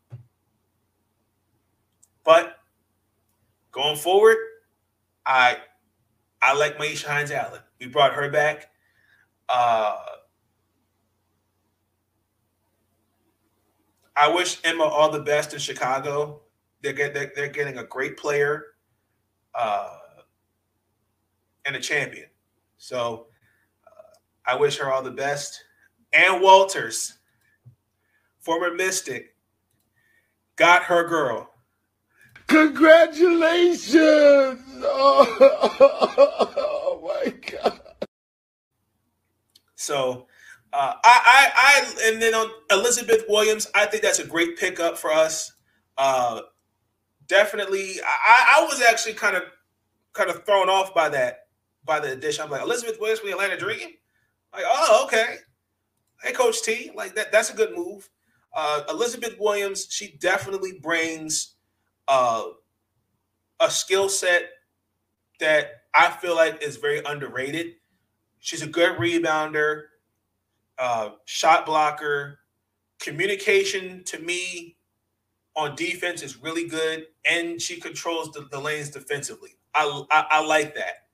Um, she could run the floor because uh, she's overseas with uh, Kel, uh, Kelsey, Kayla McBride, Satou Sabally, um, Amanda uh, Zahui B. She's over there with them, and she's actually having a good. She's having a good year so far in Turkey. Uh, so I'm I'm really happy. I'm, re- I'm looking forward to being her for her being here. Uh, really quick, she averages a little under six points a game, a little under five rebounds, about maybe a, an assist and a half, one steal, and about I'll say a block and a half a game. Last year with Atlanta, uh, she also shot a little under fifty two percent. Uh, that, uh, obviously she went to that school, Duke University. No, I'm just, I'm just kidding. I'm kidding. I, um, definitely. Uh, she also made the All Defensive Team in 2020, Most Improved Player 2016. Um, she's also to the fourth Mystic. She that was on the, that was on the defensive team. Ariel Atkins, uh, Alysha Clark, and and T Cloud, uh, Tosh Cloud. So she uh, was picked by the Connecticut Sun with the fourth overall pick in 2015. Really quick, who who was in her draft? I just I want to take a gander. I did talk about this. Jewell Loyd was the first overall pick. Oh gosh, that's who it was. Okay. Okay, this was this was the year we picked Ally Malott. ah, something told me, I said, just go, just really quick. Let's just pull that draft class, that draft up. She was drafted because then after her, Cheyenne Parker, Dearica Hamby, Crystal Bradford was in that draft too. Uh, she actually just got a. She's supposed to get a training con- training camp contract with Chicago. Big ups to her. Brittany Boyd, Isabelle Harrison, Kiah Stokes, Reshanda Gray, Betnijah Laney. That's who we passed up on and drafted Ally Malott. Oh, my lord. I, am I'm, I'm not letting that go. I'm, I'm sorry.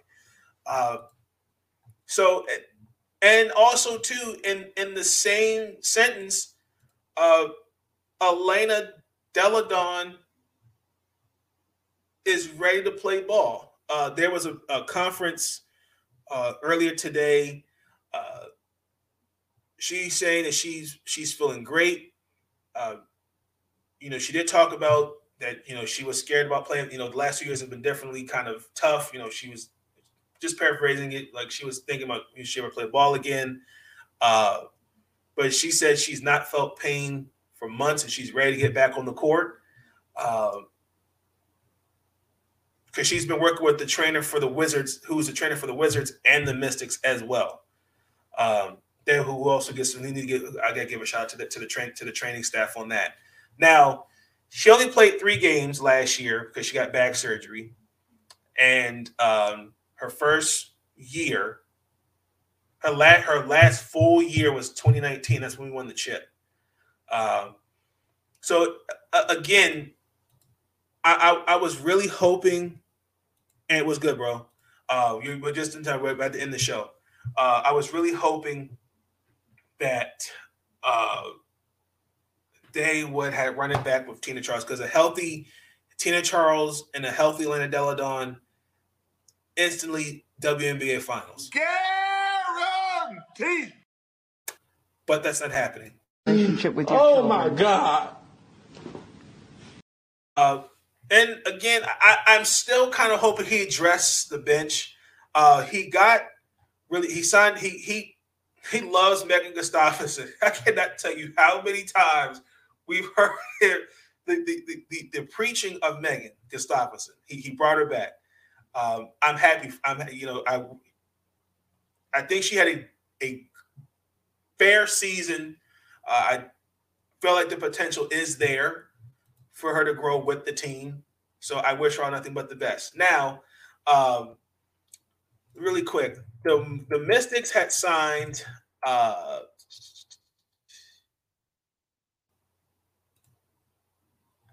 really quick. They had it was I think it was a training camp contract. And she's from Korea, South Korea, excuse me. Uh, what is? Let me find it real quick. I'm trying to figure out what who who she is because I was like, who is this?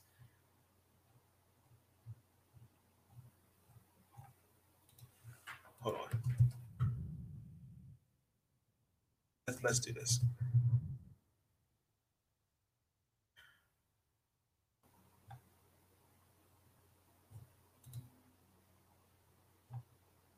I can't find it. But apparently we had signed to apparently to a training camp contract. Uh, she's from South Korea. And she's probably like one of the best three point shooters in the game, particularly for basketball. So um, maybe I- maybe I missed something on that, but I'll I'll, I'll follow up on that. Um, so I, I'm still hoping out hope had to make of a reference when when oh yeah because of the storm yeah these, this winter weather really is it's just it's just been just really crazy. You know, so do what you got to do, man. I understand. Well, that's you know make sure you got all your food, batteries, all that different things like that. Because this this winter this this this weather this winter, whoo, watch out, man eater. Um, now they probably could go after a free. Hold on, let me just look at their salary cap because I, I don't think they have now. I don't think they have. We don't have the money. I think we have a little under seventy thousand. I want to say like around sixty thousand. Now that we made made our moves.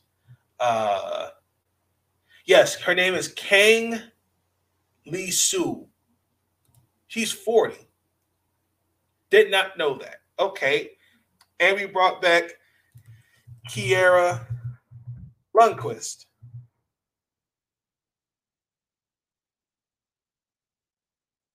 Okay.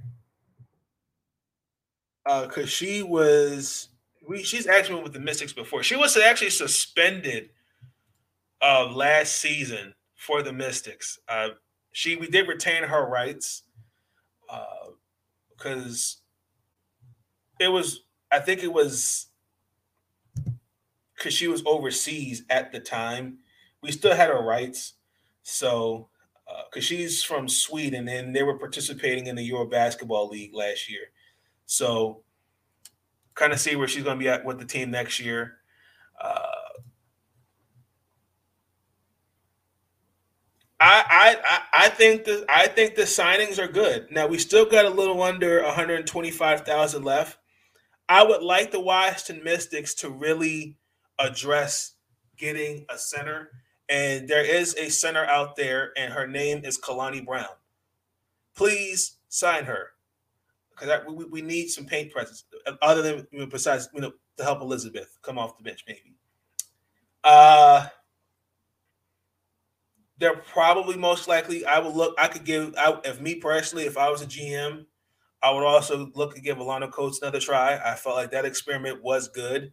I just I like I don't know. Coach T's just it's interesting with this. move. I, I would give her a training camp contract just to see what she could look like coming into the season, going in just going into the season. Uh then we got the first overall pick. My guess, Rhyne Howard. Guaranteed. Out of Kentucky. So uh the Washington Mystics, they definitely, we definitely made some moves.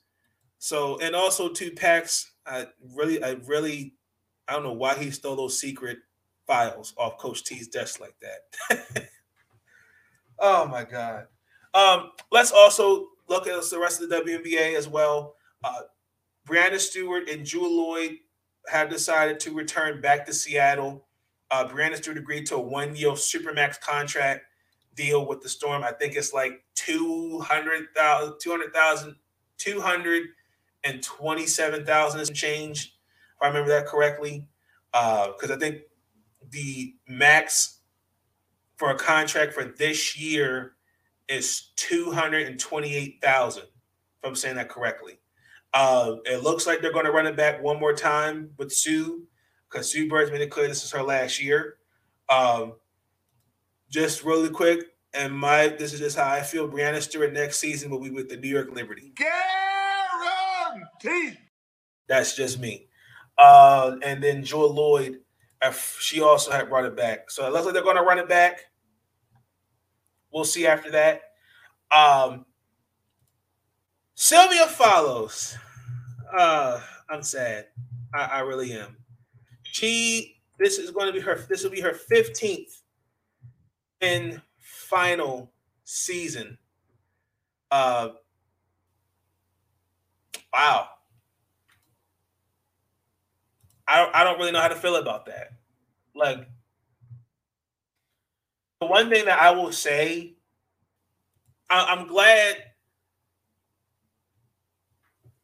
you're going to. I, one thing I want at this is not with just her. This is with any athlete. I want ath- these guys to go out at the top, not when you're not the same player or you're just like it's just it's time for you to move on.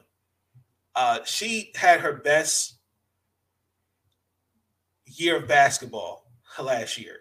Uh, she averaged 16 points a game. She almost averaged two blocks, two steals, 10 rebounds. Uh, she was defensive player of the year. That was her fourth, and that's what to me. she Tamika Catchings has that many as well. So uh, she's only as the only player with four defensive players a year. Um, and she also made the top 25. So that's you know WBA top 25 players within 25 seasons. Um, first ballot Hall of Famer in my book. I mean, let me just give you her stats: two-time champion, two times final MVP, uh, W uh, final. I mean MVP 2017, seven-time All Star, three-time All NBA first team, four-time All WNBA second team, four-time Defensive Player of the Year, seven-time Defensive Player of the Year, three-time All Defensive Second Team Player of the Year, uh, league leader in blocks twice, rebounding champion twice, uh, made the All Rookie team, uh, and also to just really, uh, she was SEC Player of the Year. Uh, if Anthony Handy is still in the comments, he should know what school he she went to, because uh, he is the S the SEC guy. Uh, she's also won. She's a two-time Turkish Cup winner, a uh, two-time WCBA champion. She played overseas in China, and then also two uh, EuroLeague champion and Europe Super Cup winner. So the stats speaks for speak for itself. So uh, and also too they signed Angel McCoughtry. So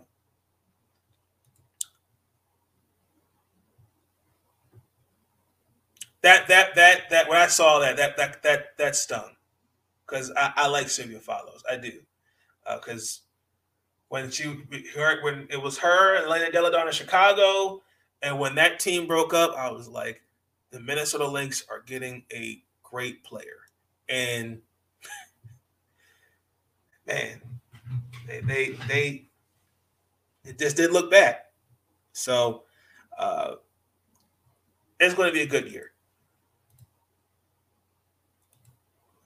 Who's that again? Sylvia Fowles. And no cheating.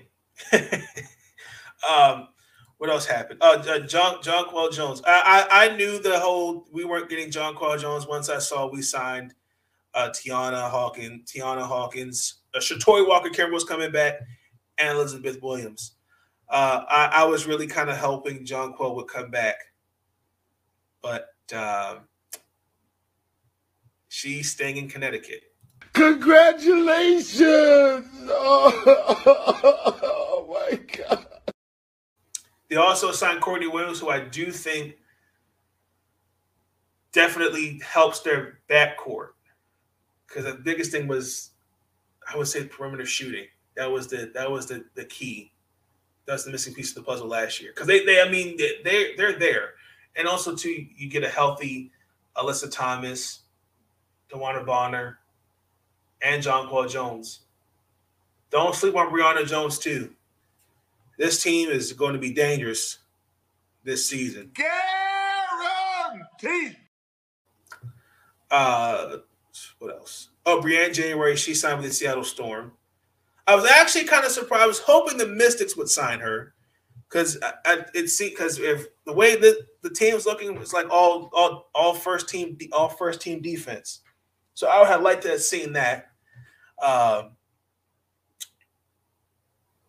what else? Let's let's look. Let's just make sure we have everything else. Oh, Kia Vaughn got traded to the Atlanta Dream for a third round pick in next year's WNBA draft. Because again, the, the Phoenix Mercury are trying to clean up. Hold on. What do we got here? I had to cheat. Anthony, that's a shame. Never follow college basketball like that. okay. Um claps clap cat space because I think what Phoenix is trying to do, I if they get Diamond DeShields and Tina Charles, that that's going to be interesting. That really is going to be interesting. Um, Nia is also going to the Atlanta Dream as well, uh, which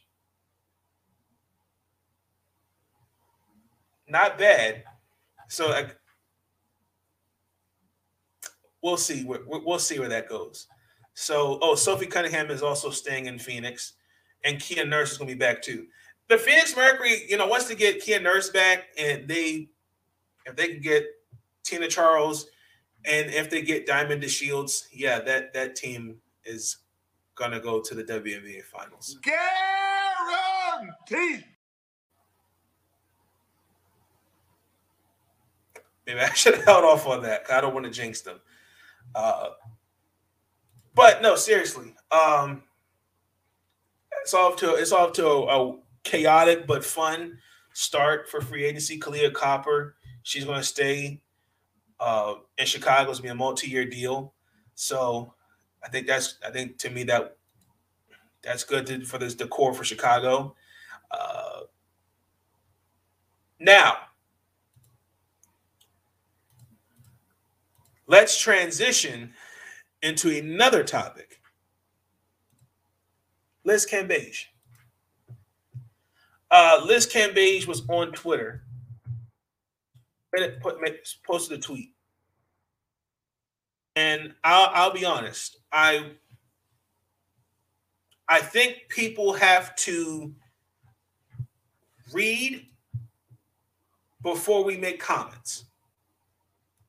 This is what Liz said on Twitter. And I quote, ah, yes, be at the WNBA where a head coach can get paid four times the highest paid player's Supermax contract. Laugh my ass off. Y'all think I'm to spend another season upgrading my seat on a flight to get to games out of my own pocket? The reason why she said that, haha, that's funny. I said who that, not realizing I was close. Oh my gosh, Anthony. Um, Becky Hammon, who was hired as the next head coach, and I need I'm not I need to make sure I have this right too.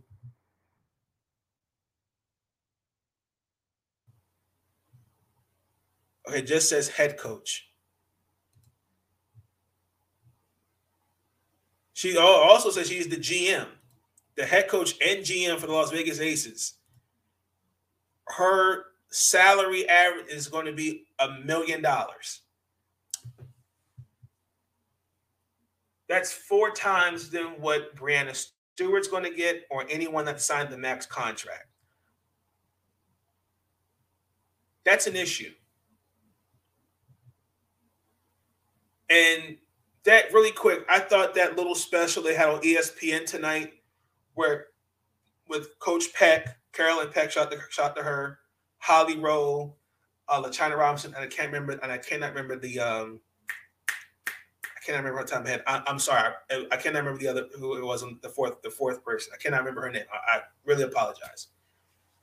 First and foremost, I thought that that was that was poor. Not them, but I thought just them being on ESPN for 30 minutes, not an hour. I thought that was a slap in the face. It's almost kind of like you're at a restaurant, right? And the waiter comes and brings your food on a trash can lid. That's what it looked like. That's what it felt like to me. I'm looking at others on Twitter uh, that they need to get. I, I mean, they they've could have done better. Not saying Holly Roll of China, Coach Peck are not doing, but it's just like ESPN, really.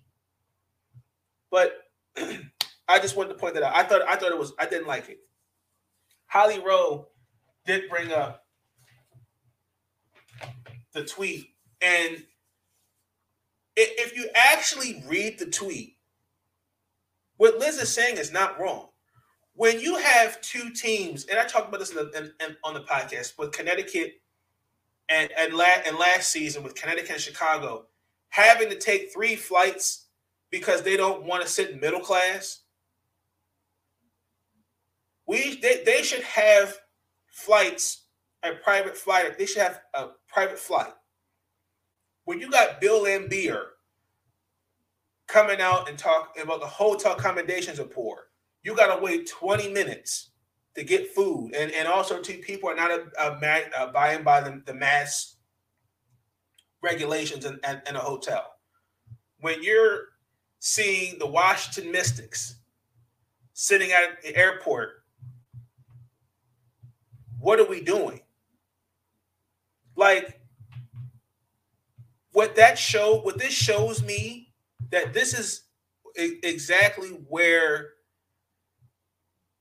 there is a disconnect between okay, we're not when like we're not investing in the players. And also too, you look at the contracts. Check this out, right? I brought up earlier, really quick. I'm, I'm, I want to I'm going to educate y'all on something. Now, why I'm using Washington Mystics for example. Our highest paid player is Elena Delle Donne. She her cap her base salary is two hundred twenty-seven dollars, two hundred and two twenty-seven, two hundred twenty-seven thousand hundred thousand dollars. Sorry, that's eighteen percent of the cap. Elena, Elena Delle Donne does not get any incentives for if she makes the All Star team, if she finishes in the top three for MVP, All First Team, even if she was Rookie of the Year. None of these 100 144 women have any incentives in their contract. Not one. I could bring up Diana Taurasi. I could bring up Lexie Brown. I could bring up uh, Te'a Cooper. And we're not, and I'm not talking about all, getting endorsements off the field. I'm talking uh, off the court. I'm talking about incentives in the game. Like if you make the playoffs, right? like Odell Beckham Jr., right? he's going to get probably almost two million dollars of incentives because why? He made the playoffs, X, Y, and Z. You know, when you sign that contract, Antonio Brown, for example, if he got like a certain amount of catches, he'd have gotten this, this and that money. No, I, I apologize. It two hundred twenty hundred thousand dollars, two hundred twenty seven hundred thousand dollars. I couldn't, I cannot get it out. I'm sorry, but y'all know what I'm talking about. Um, that is an issue. And really quick, I, I have to do I had I had to screenshot this because I had to do my research.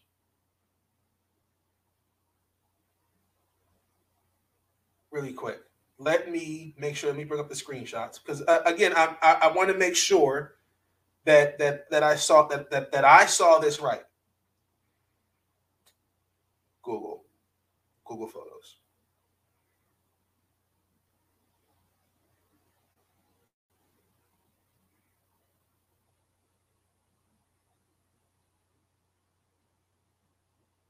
Okay, now according to CBA, it is, is in there. Travels within a pandemic, that's still an issue.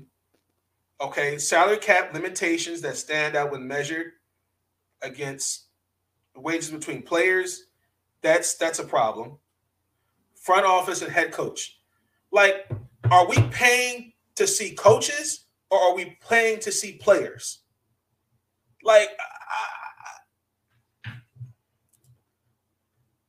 but hell, two, you're barely even breaking even if you live in the DMV. Oh, that's that's very true. That's very true. Because this this this CBA, like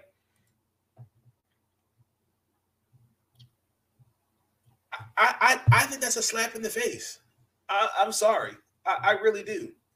Because it's like, why are we not investing in the players? Like, uh, I, I get it. Mark Davis, yes, he signed, he, he, he gave her that contract. But Mark Davis also, I'm not saying this correctly, make sure I have this right. I don't want to sound like I, I don't want to give any misinformation. Mark Davis owns them. So you mean to tell me A'ja Wilson can't get a contract like that? Like it, it, it just it's it's just to me like that's a shame for real for really though. I know owners are making monies off these sponsorships exactly, and and it's just like we shouldn't like we shouldn't have players paying money out their pockets to upgrade their seats. Now I kind of now I understand. Now the first time, because Liz, she sat out a year. I think she sat out a season because of the same thing. I think she was making like under like it was like around ninety thousand dollars at the time, and she was like, "Yeah, this is not helping me pay my bills." I'm just paraphrasing that. Now, now I get it. But this is unfortunate. Like, and now I see why Diana Taurasi sat out because the team she played for at the time in Russia. Uh, I mean, did she play for a Russian basketball team? I see why they paid her more money than to be back with Phoenix. Now I see why. Liz Cambage was not wrong. And on that, we, we could point the finger at, we can say, hey, Cathy Engelbert, this is what we're trying to talk about. But you've had other presidents, two before Cathy, this should have been addressed. It should have been. Now, again, this is why I we before we talk about expanding to Oakland or Toronto, these kind of things can't need, need to be addressed. Because if if I'm I, am seeing that oh Becky Hammon can get a million dollars, and I'm here making four times. She's making I'm making four times less than that. Yeah, I'm I'm kind of gonna feel some kind of way with it because she again the the question is: Are you paying to see Becky Hammon, or are you paying to or, are you paying to see me? Not a shot at Becky Hammon because I think she's going to be a great coach for the Las Vegas Aces. I understand she is coming back. She you know was under the great the great from under the great Gregg Popovich. But I'm not feeling the fact that yes, Mark, yes, Mark Raiders, Dave, yes, Mark Davis owns the Las Vegas Aces. Uh the oh my gosh. These ownership groups, you've got to be kidding me.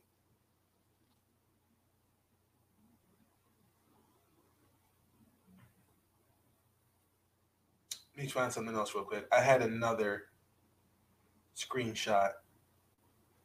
I got so many damn photos on my phone. It's not even funny. I need to delete most of this stuff.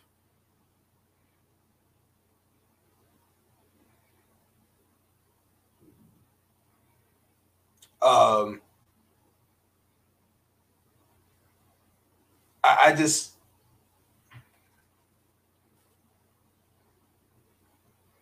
yeah, this this this CBA to me is just so backwards. Uh, that's all I'm gonna say. And I I really do hope that it is addressed, but that's it's that's crazy. Like Liz Cambage said nothing wrong, and this is just another obstacle that has to be that has to be fixed. Invest if if, if like if we're talking if we we all want the league to grow. My question is, how come we're not investing in players? Like, what is the issue? Like, it's okay to pay bums in the NBA all this money, but you can't you can't give Liz Cambage, A'ja Wilson, Skylar Diggins Smith, uh, Tina. Uh, well, I'm, I'm trying to think of some other names. Uh, Napheesa Collier. We like invest in them. Like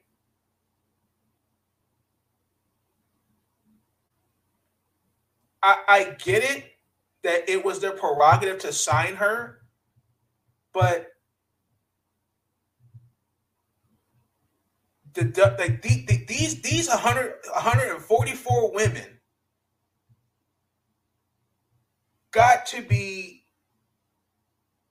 they got to be taken care of more. They, they got it's got to be done better. And I'm not saying that the, the, the current CBA that is that that is in effect is not do it's not enough for the women. I think it is because there are things that have been added, like the women, the women that who who say if they're in the league that are pregnant, they're still getting paid. Um, they're still taken care of. They still got the benefits, all that. But I, I, I don't like that. And on top of that, too, like someone like Diamond DeShields who made under sixty thousand dollars last year alone, where she should have gotten incentive from winning a championship, or like for example, uh, Candace Parker making an All Star team. Brionna Jones making an All Star team and also winning Most Improved Player of the Year. Should get incentives.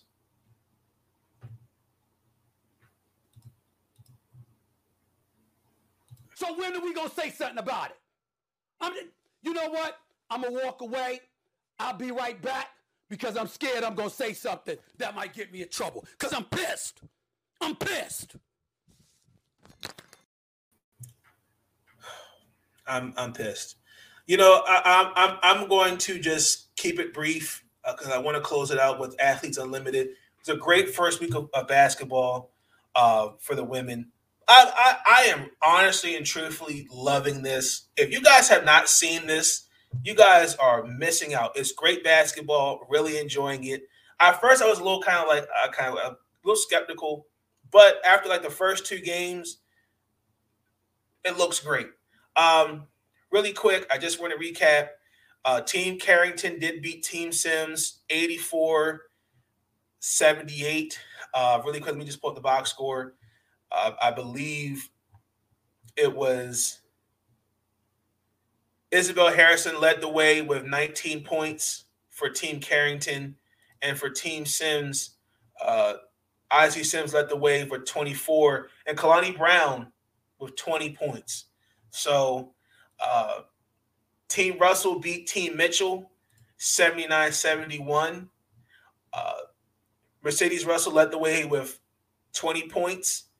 Team Mitchell, uh, your leading scorer was Kelsey Mitchell and Al and Al and Airhorn. Am I saying that right? I, I want to say Airhorn. Yes. So Air Hearn, not Air Air Horn, Air Hearn, excuse me. I apologize. Um Imani McGee Stafford is back. Courtney Williams is back because they were like on the COVID protocol list, so they're back. Uh so we had week two of the draft. Uh, really quick, I just wanted to recap that. So your new team captains for week two are uh, Team Blue, Team uh, Isabelle Harrison, Lexie Brown, Team Orange, Natasha Cloud, Team Gold, and Mercedes Russell, Team Purple. Uh, really quick, I just want to go over who they drafted as individuals.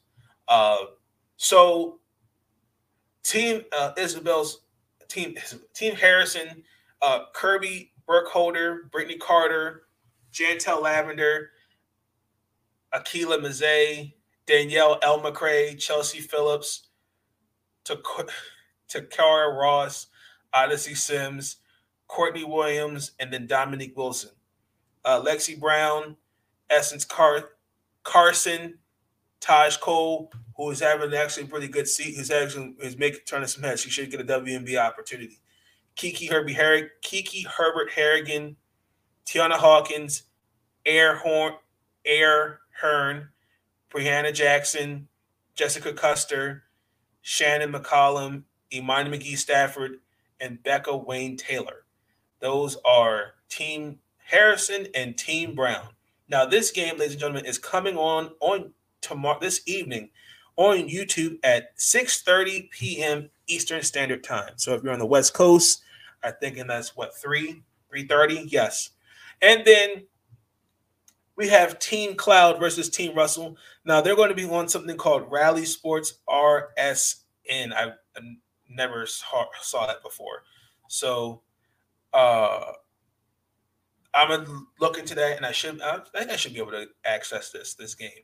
Uh, so really quick, just to recap their draft, uh, Team Cloud she drafted Kalani Brown, Major Butler, DiJonai Carrington, Drew Edelman, Grace Hunter, Lauren Manis, Lauren Mincy, Tina Roy, Destiny Walker, and Ty Young.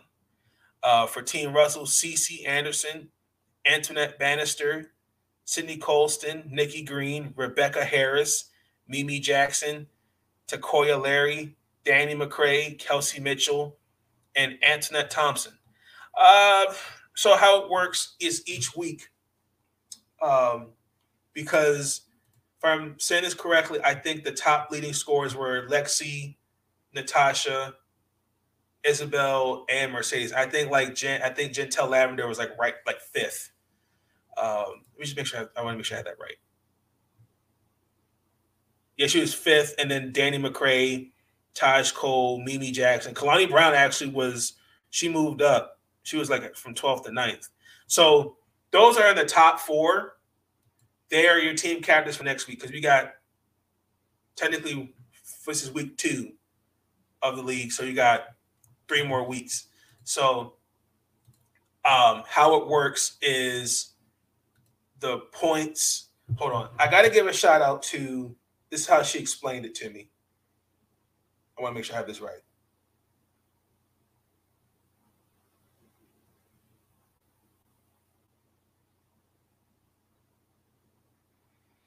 Okay, so it's based on points, rebounds, steals, and blocks. So it's an individual point system. So each player will get points every quarter if their team's leading, and points when their teams win. So uh, I think it's like 250 points if the team wins. Uh, and then, yeah, that's how it works. So the top four with the most points, they're your team captains for that week. So those are your four for week two. Uh, really quick, I you know I gotta pull out the guarantee. Uh, let's see. We got team. Hmm.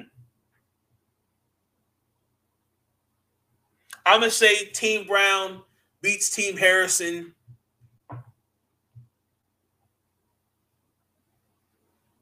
Eighty-two seventy-four.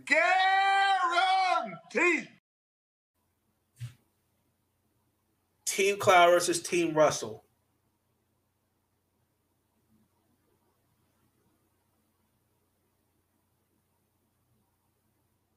Team Cloud 75 69. Guarantee. And then we got the game on the 4th. That's a that's Friday. So uh, that, that's going to be on Fox Sports. Team Russell versus Team Brown. I want to say Team Russell beats Team Brown. Ooh.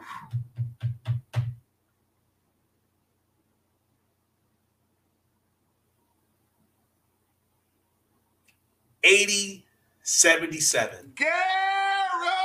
Guarantee. So that's going to be week two. So definitely check out Athletes Unlimited, game one of week two Game seven, week two. Uh, Team Harris versus Team Brown tomorrow on YouTube at six thirty. Um, then the second game is at nine o'clock. Team Clyde versus Team Russell. Then on Friday, Team Russell versus Team Brown. That's on Fox Sports two. Uh, you can check out the information for Athletes Unlimited. They got all the different plans, different things like that. Um, because you got the pro plan, the MVP plan, and the captain plan. So uh, definitely, definitely check this this league out. It's exceeded my expectations, and it's it looks legit, and I'm and I'm all for it. Uh, I cannot wait for tomorrow. Great basketball, and um, with that being said, I want to close out.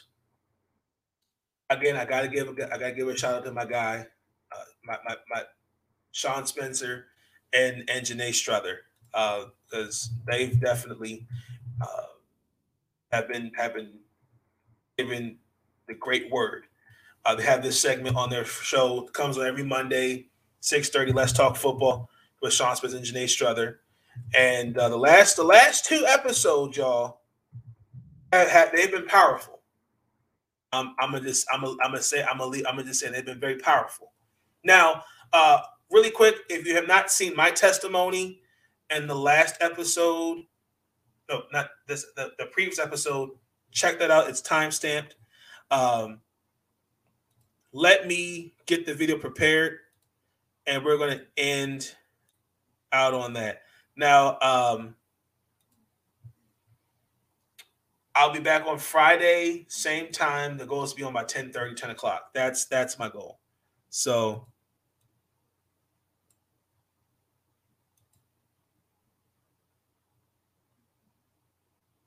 Oh, let me just try to make sure I have it right.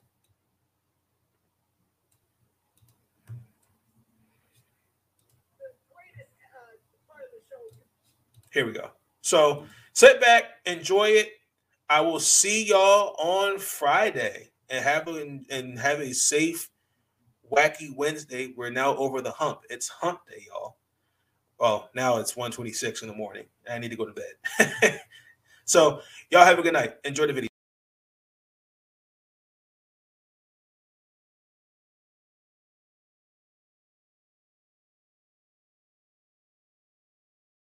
You can ever have the down and dirty, baby. The yeah. down and dirty.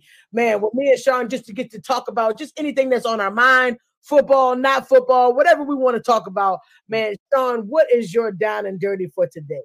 You know, somebody, I, I was talking to uh, Felicia, you know, uh, our dear friend, Miss Hawkins. Yes. Uh, you know, and, and she and, and I was talking to her about everything we got going on and sitting there, and she kind of mimicked some of the things that you were saying that not everybody is for everything that you for, you know.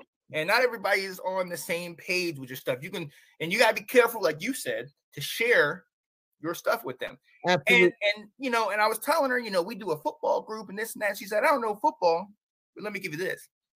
He said, You're on the offense, right? What you trying to do? You're trying to take that ball and you're trying to score, you're trying to get to your goal, huh? Yeah. He said, and sometimes your goal then you have that defense wants it. That defense gets up early in the morning to make sure that they shut you down. Yeah. They will sit there and try to intercept. They will try to tackle. They will try to cheap shot. They will try to go low. They will do a whole bunch of that stuff. But now we're not left alone in this because we have a head coach, huh? Yeah. We have a playbook, huh? We have coordinators and specific people put in specific places to help you along that way. And we have to know that, hey, not every game that you go out is going to be a victory. Not every time that you go on the field and you could do everything right, but sometimes you're going to right. You're right. But it's not about what, what, what I, I know I say it all the time. It's not about getting that early start. It's not about sitting there and, and getting some early success, but it's about the continued, the continued effort to keep going. A season is a long, long, long, long season. We all know that. And now it's even longer this year with 18 weeks in the season.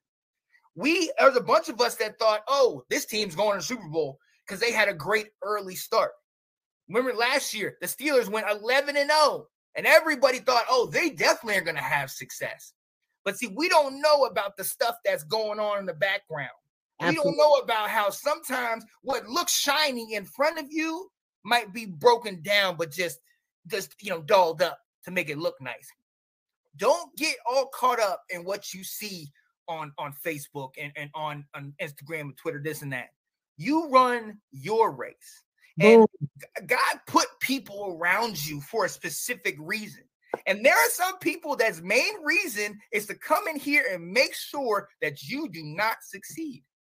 But see, God has got you in a place where you, if you keep your eyes on that finish line, if you keep your keep your head right to where it's where you're supposed to be going, you gonna go through some stuff. But if you keep going, come on now, go back to the story you were telling. If you keep going, oh, you eventually get that prize. And, and in the NFL, that prize is, is the Super Bowl trophy, huh? For us, that prize is, you know, making it to making it on high. We need to continue to a rely on those that are around us that are helping us okay but b we got to make sure that we are keep putting one foot in front of the other i know what it looks like i went through it i'm prime example it didn't mm-hmm. look good i couldn't see in front of my face i couldn't see any of that but thank god i had people like Janae that sat there and said don't even worry about it don't even worry you heard about this story about the footprints in the sand you know, when you're sitting there walking, and you're like, God, well, why is there only one set of footprints? Because that's when I was carrying you. See, the thing is, God places people in our lives to carry us and to help us through. Okay. But we got to make sure we we are receptive. We to make sure we are willing to go and make sure we are following what the playbook says that we're supposed to be doing. So keep your eyes on where you're going. Keep your eyes on that direction. And yes, there will be times when you might get deterred. You might have to take a detour. You might have to do this. But if you keep focused on what you're supposed to and you keep going in that direction, oh, I believe it's going to end well. I absolutely do. In fact, I guarantee it. Guarantee it. Nathan, you hear that? Guarantee. Guarantee. Man, absolutely, Sean. I think that is beautiful. Absolutely. Keep your eye on the prize, man. My down and dirty is change your attitude. Mm.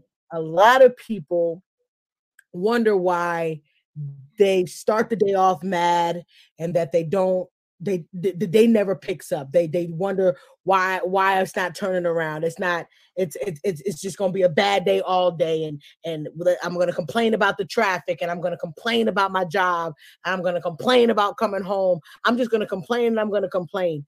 But when's the last time you actually woke up and was grateful for waking up and just happy just to start your day?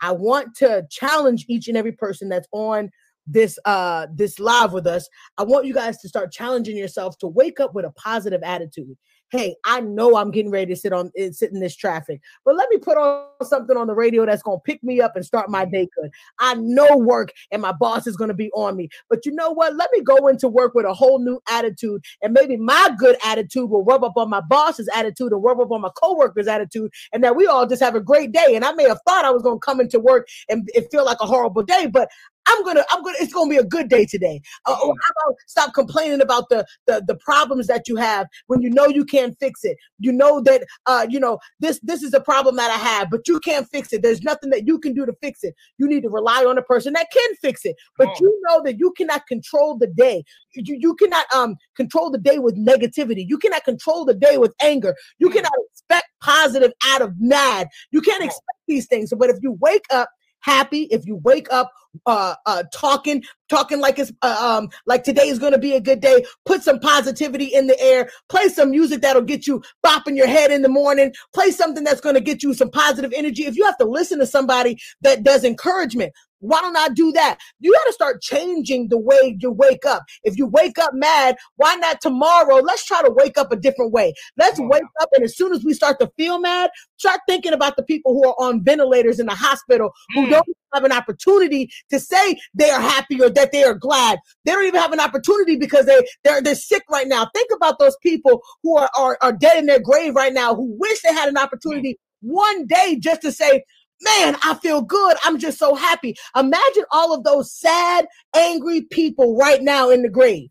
That could be you. Yeah. You want to be a happy person. You don't want to be out here. If, if you're gonna just just just call it a quits, you might as well go now. You don't have to, you don't have to start your day like that. You can end it on a beautiful note. But if you continue to just be sad, if you continue to let your your mind dictate what's gonna happen, that's what your day is gonna be. But I Mm. want you guys to start changing the mindset of how you wake up. Let's start the day grateful. Exactly, Mrs. Spencer. Let's start the great ha- the day happy. Just because you woke up, and if you got to talk to somebody uh, in your family, be grateful that they woke up. If you hear about somebody's good news, just be happy off of that. Sometimes it's not you being happy off of what's happening in your life. Why not be happy for what's going on in somebody else's life? There are things to be happy about, but we have to choose to think about those things when sad takes over. So my my my uh my message to everybody is change your mindset of, of the negativity and the anger and the things that you can't control. You're not going to be able to control those people around you. You're not going to be able to control those crazy drivers. But if you stay positive, you can Mhm. control yourself. Don't get angry. Don't cuss the person out that's cutting you off. Just Mm. stay, stay positive because those things will dictate your day and mess you up for the rest of the day. Stay positive, stay happy. And the things that you see when that driver sees you and sees you not getting mad, or I, oh, I'm sorry, I, I accidentally spilled something on my lap. Oh, it's okay, no problem. One pen, you don't mind. Oh, your coworker starts to act up or your boss starts to act up. You hit him with a smile. You hit him with the yes, yes, I, I'll, I'll, I'll do what you need me to do. I'll do it with a smile. And when they see the change on you, they can start to change themselves. Mm. Remember, you are a person that uh, people look at. Each and every one of us, somebody looks at us. And if we're they're looking at us, that you want them to see, you want to exude out of your body what it, what they need to see, and they need to see happiness. They need to see all of this stuff. And sometimes you are sad, and there's nothing wrong with that. But remember that those sad days can't last always. There's Come days where you need to wake up and just be grateful that Come you're on. here. Just be grateful that you have another opportunity to get it right. Because I'm telling you, there's a lot of people in their grave right now that wish they have an opportunity to get it right, but it's too late. It's not too late for us, ladies and gentlemen. We can wake up and change our day. We can change our attitude. We can change the people around us. We can set the atmosphere that when you walk into the room, people feel a calm. People feel like, wow, this is this is something changed on Janae. This is something changed on Sean. Come wow, on. what, what, what has started his day off right? And it's because I chose to start my day off right. I didn't choose to wake up angry. And when I did, I turned myself around. I put on a song, cause I'm happy clap along.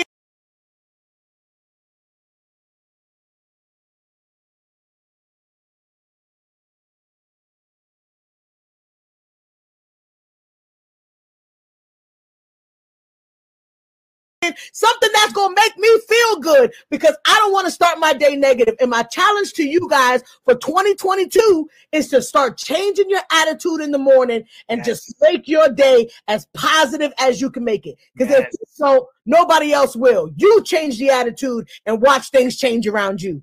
Come on now. Come on now.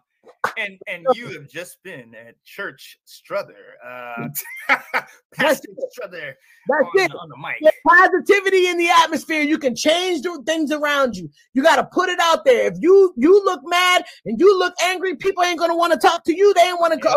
approach you. And when you talk to them, it may come off as like you got an attitude, and before you know it, you bickering over no reason. You guys got to change your attitude about situations because some things you can't change other than yourself. Exude positivity because I'm telling you, if you start using that mindset, people can't dictate your day. People can't ruin your day. Only you can ruin your day because you're allowing them to mess, mess up your day. You keep a positive attitude and smile even when you don't see nobody watching. You just smile because there's things that you have to be grateful for. If you woke up, that means you got something to do. Remember.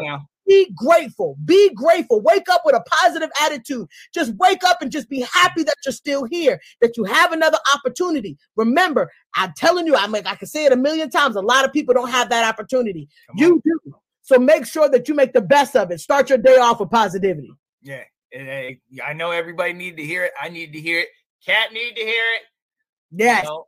all of us, all of us. Because But it's necessary. It's a, it's a constant thing. We can always, when things get in routine and you get tired of what you're doing and stuff starts to get you down, it starts to affect your mindset. And when your attitude is that, i- i- i- if your attitude can be swayed that fast, imagine how you look to other people. You may not even be, you know, in a bad situation, but you're just bitter over something that you can't control. Remember, keep your attitude positive, and I guarantee that things will change throughout the day. Just keep your attitude happy, and things will change throughout the day. Try to change your attitude because that's the way to really make it out here. Amen. Amen. Absolutely. Hey, Okay. So with that being said, that's going to conclude episode 18. We're now two hours and 30 minutes and over, but I, I wanted to play that for y'all. Um, if you like the video, be sure to give it a thumbs up. I appreciate those that were in the comments. Uh, comment, like, and subscribe. Uh, that's greatly appreciated. Uh, check me out. I'm on every Tuesday, every Friday. Uh, let me know your thoughts. Uh, I will have every episode going forward time stamped. So let me know your thoughts on this episode. I hope each and every one of you have a great rest of the week. Stay safe. Excuse me. Stay safe. I will see y'all Friday. Y'all have a good night. Stay up. Listen, I'm easy to find. And listen, they can kiss my ass if they don't like it.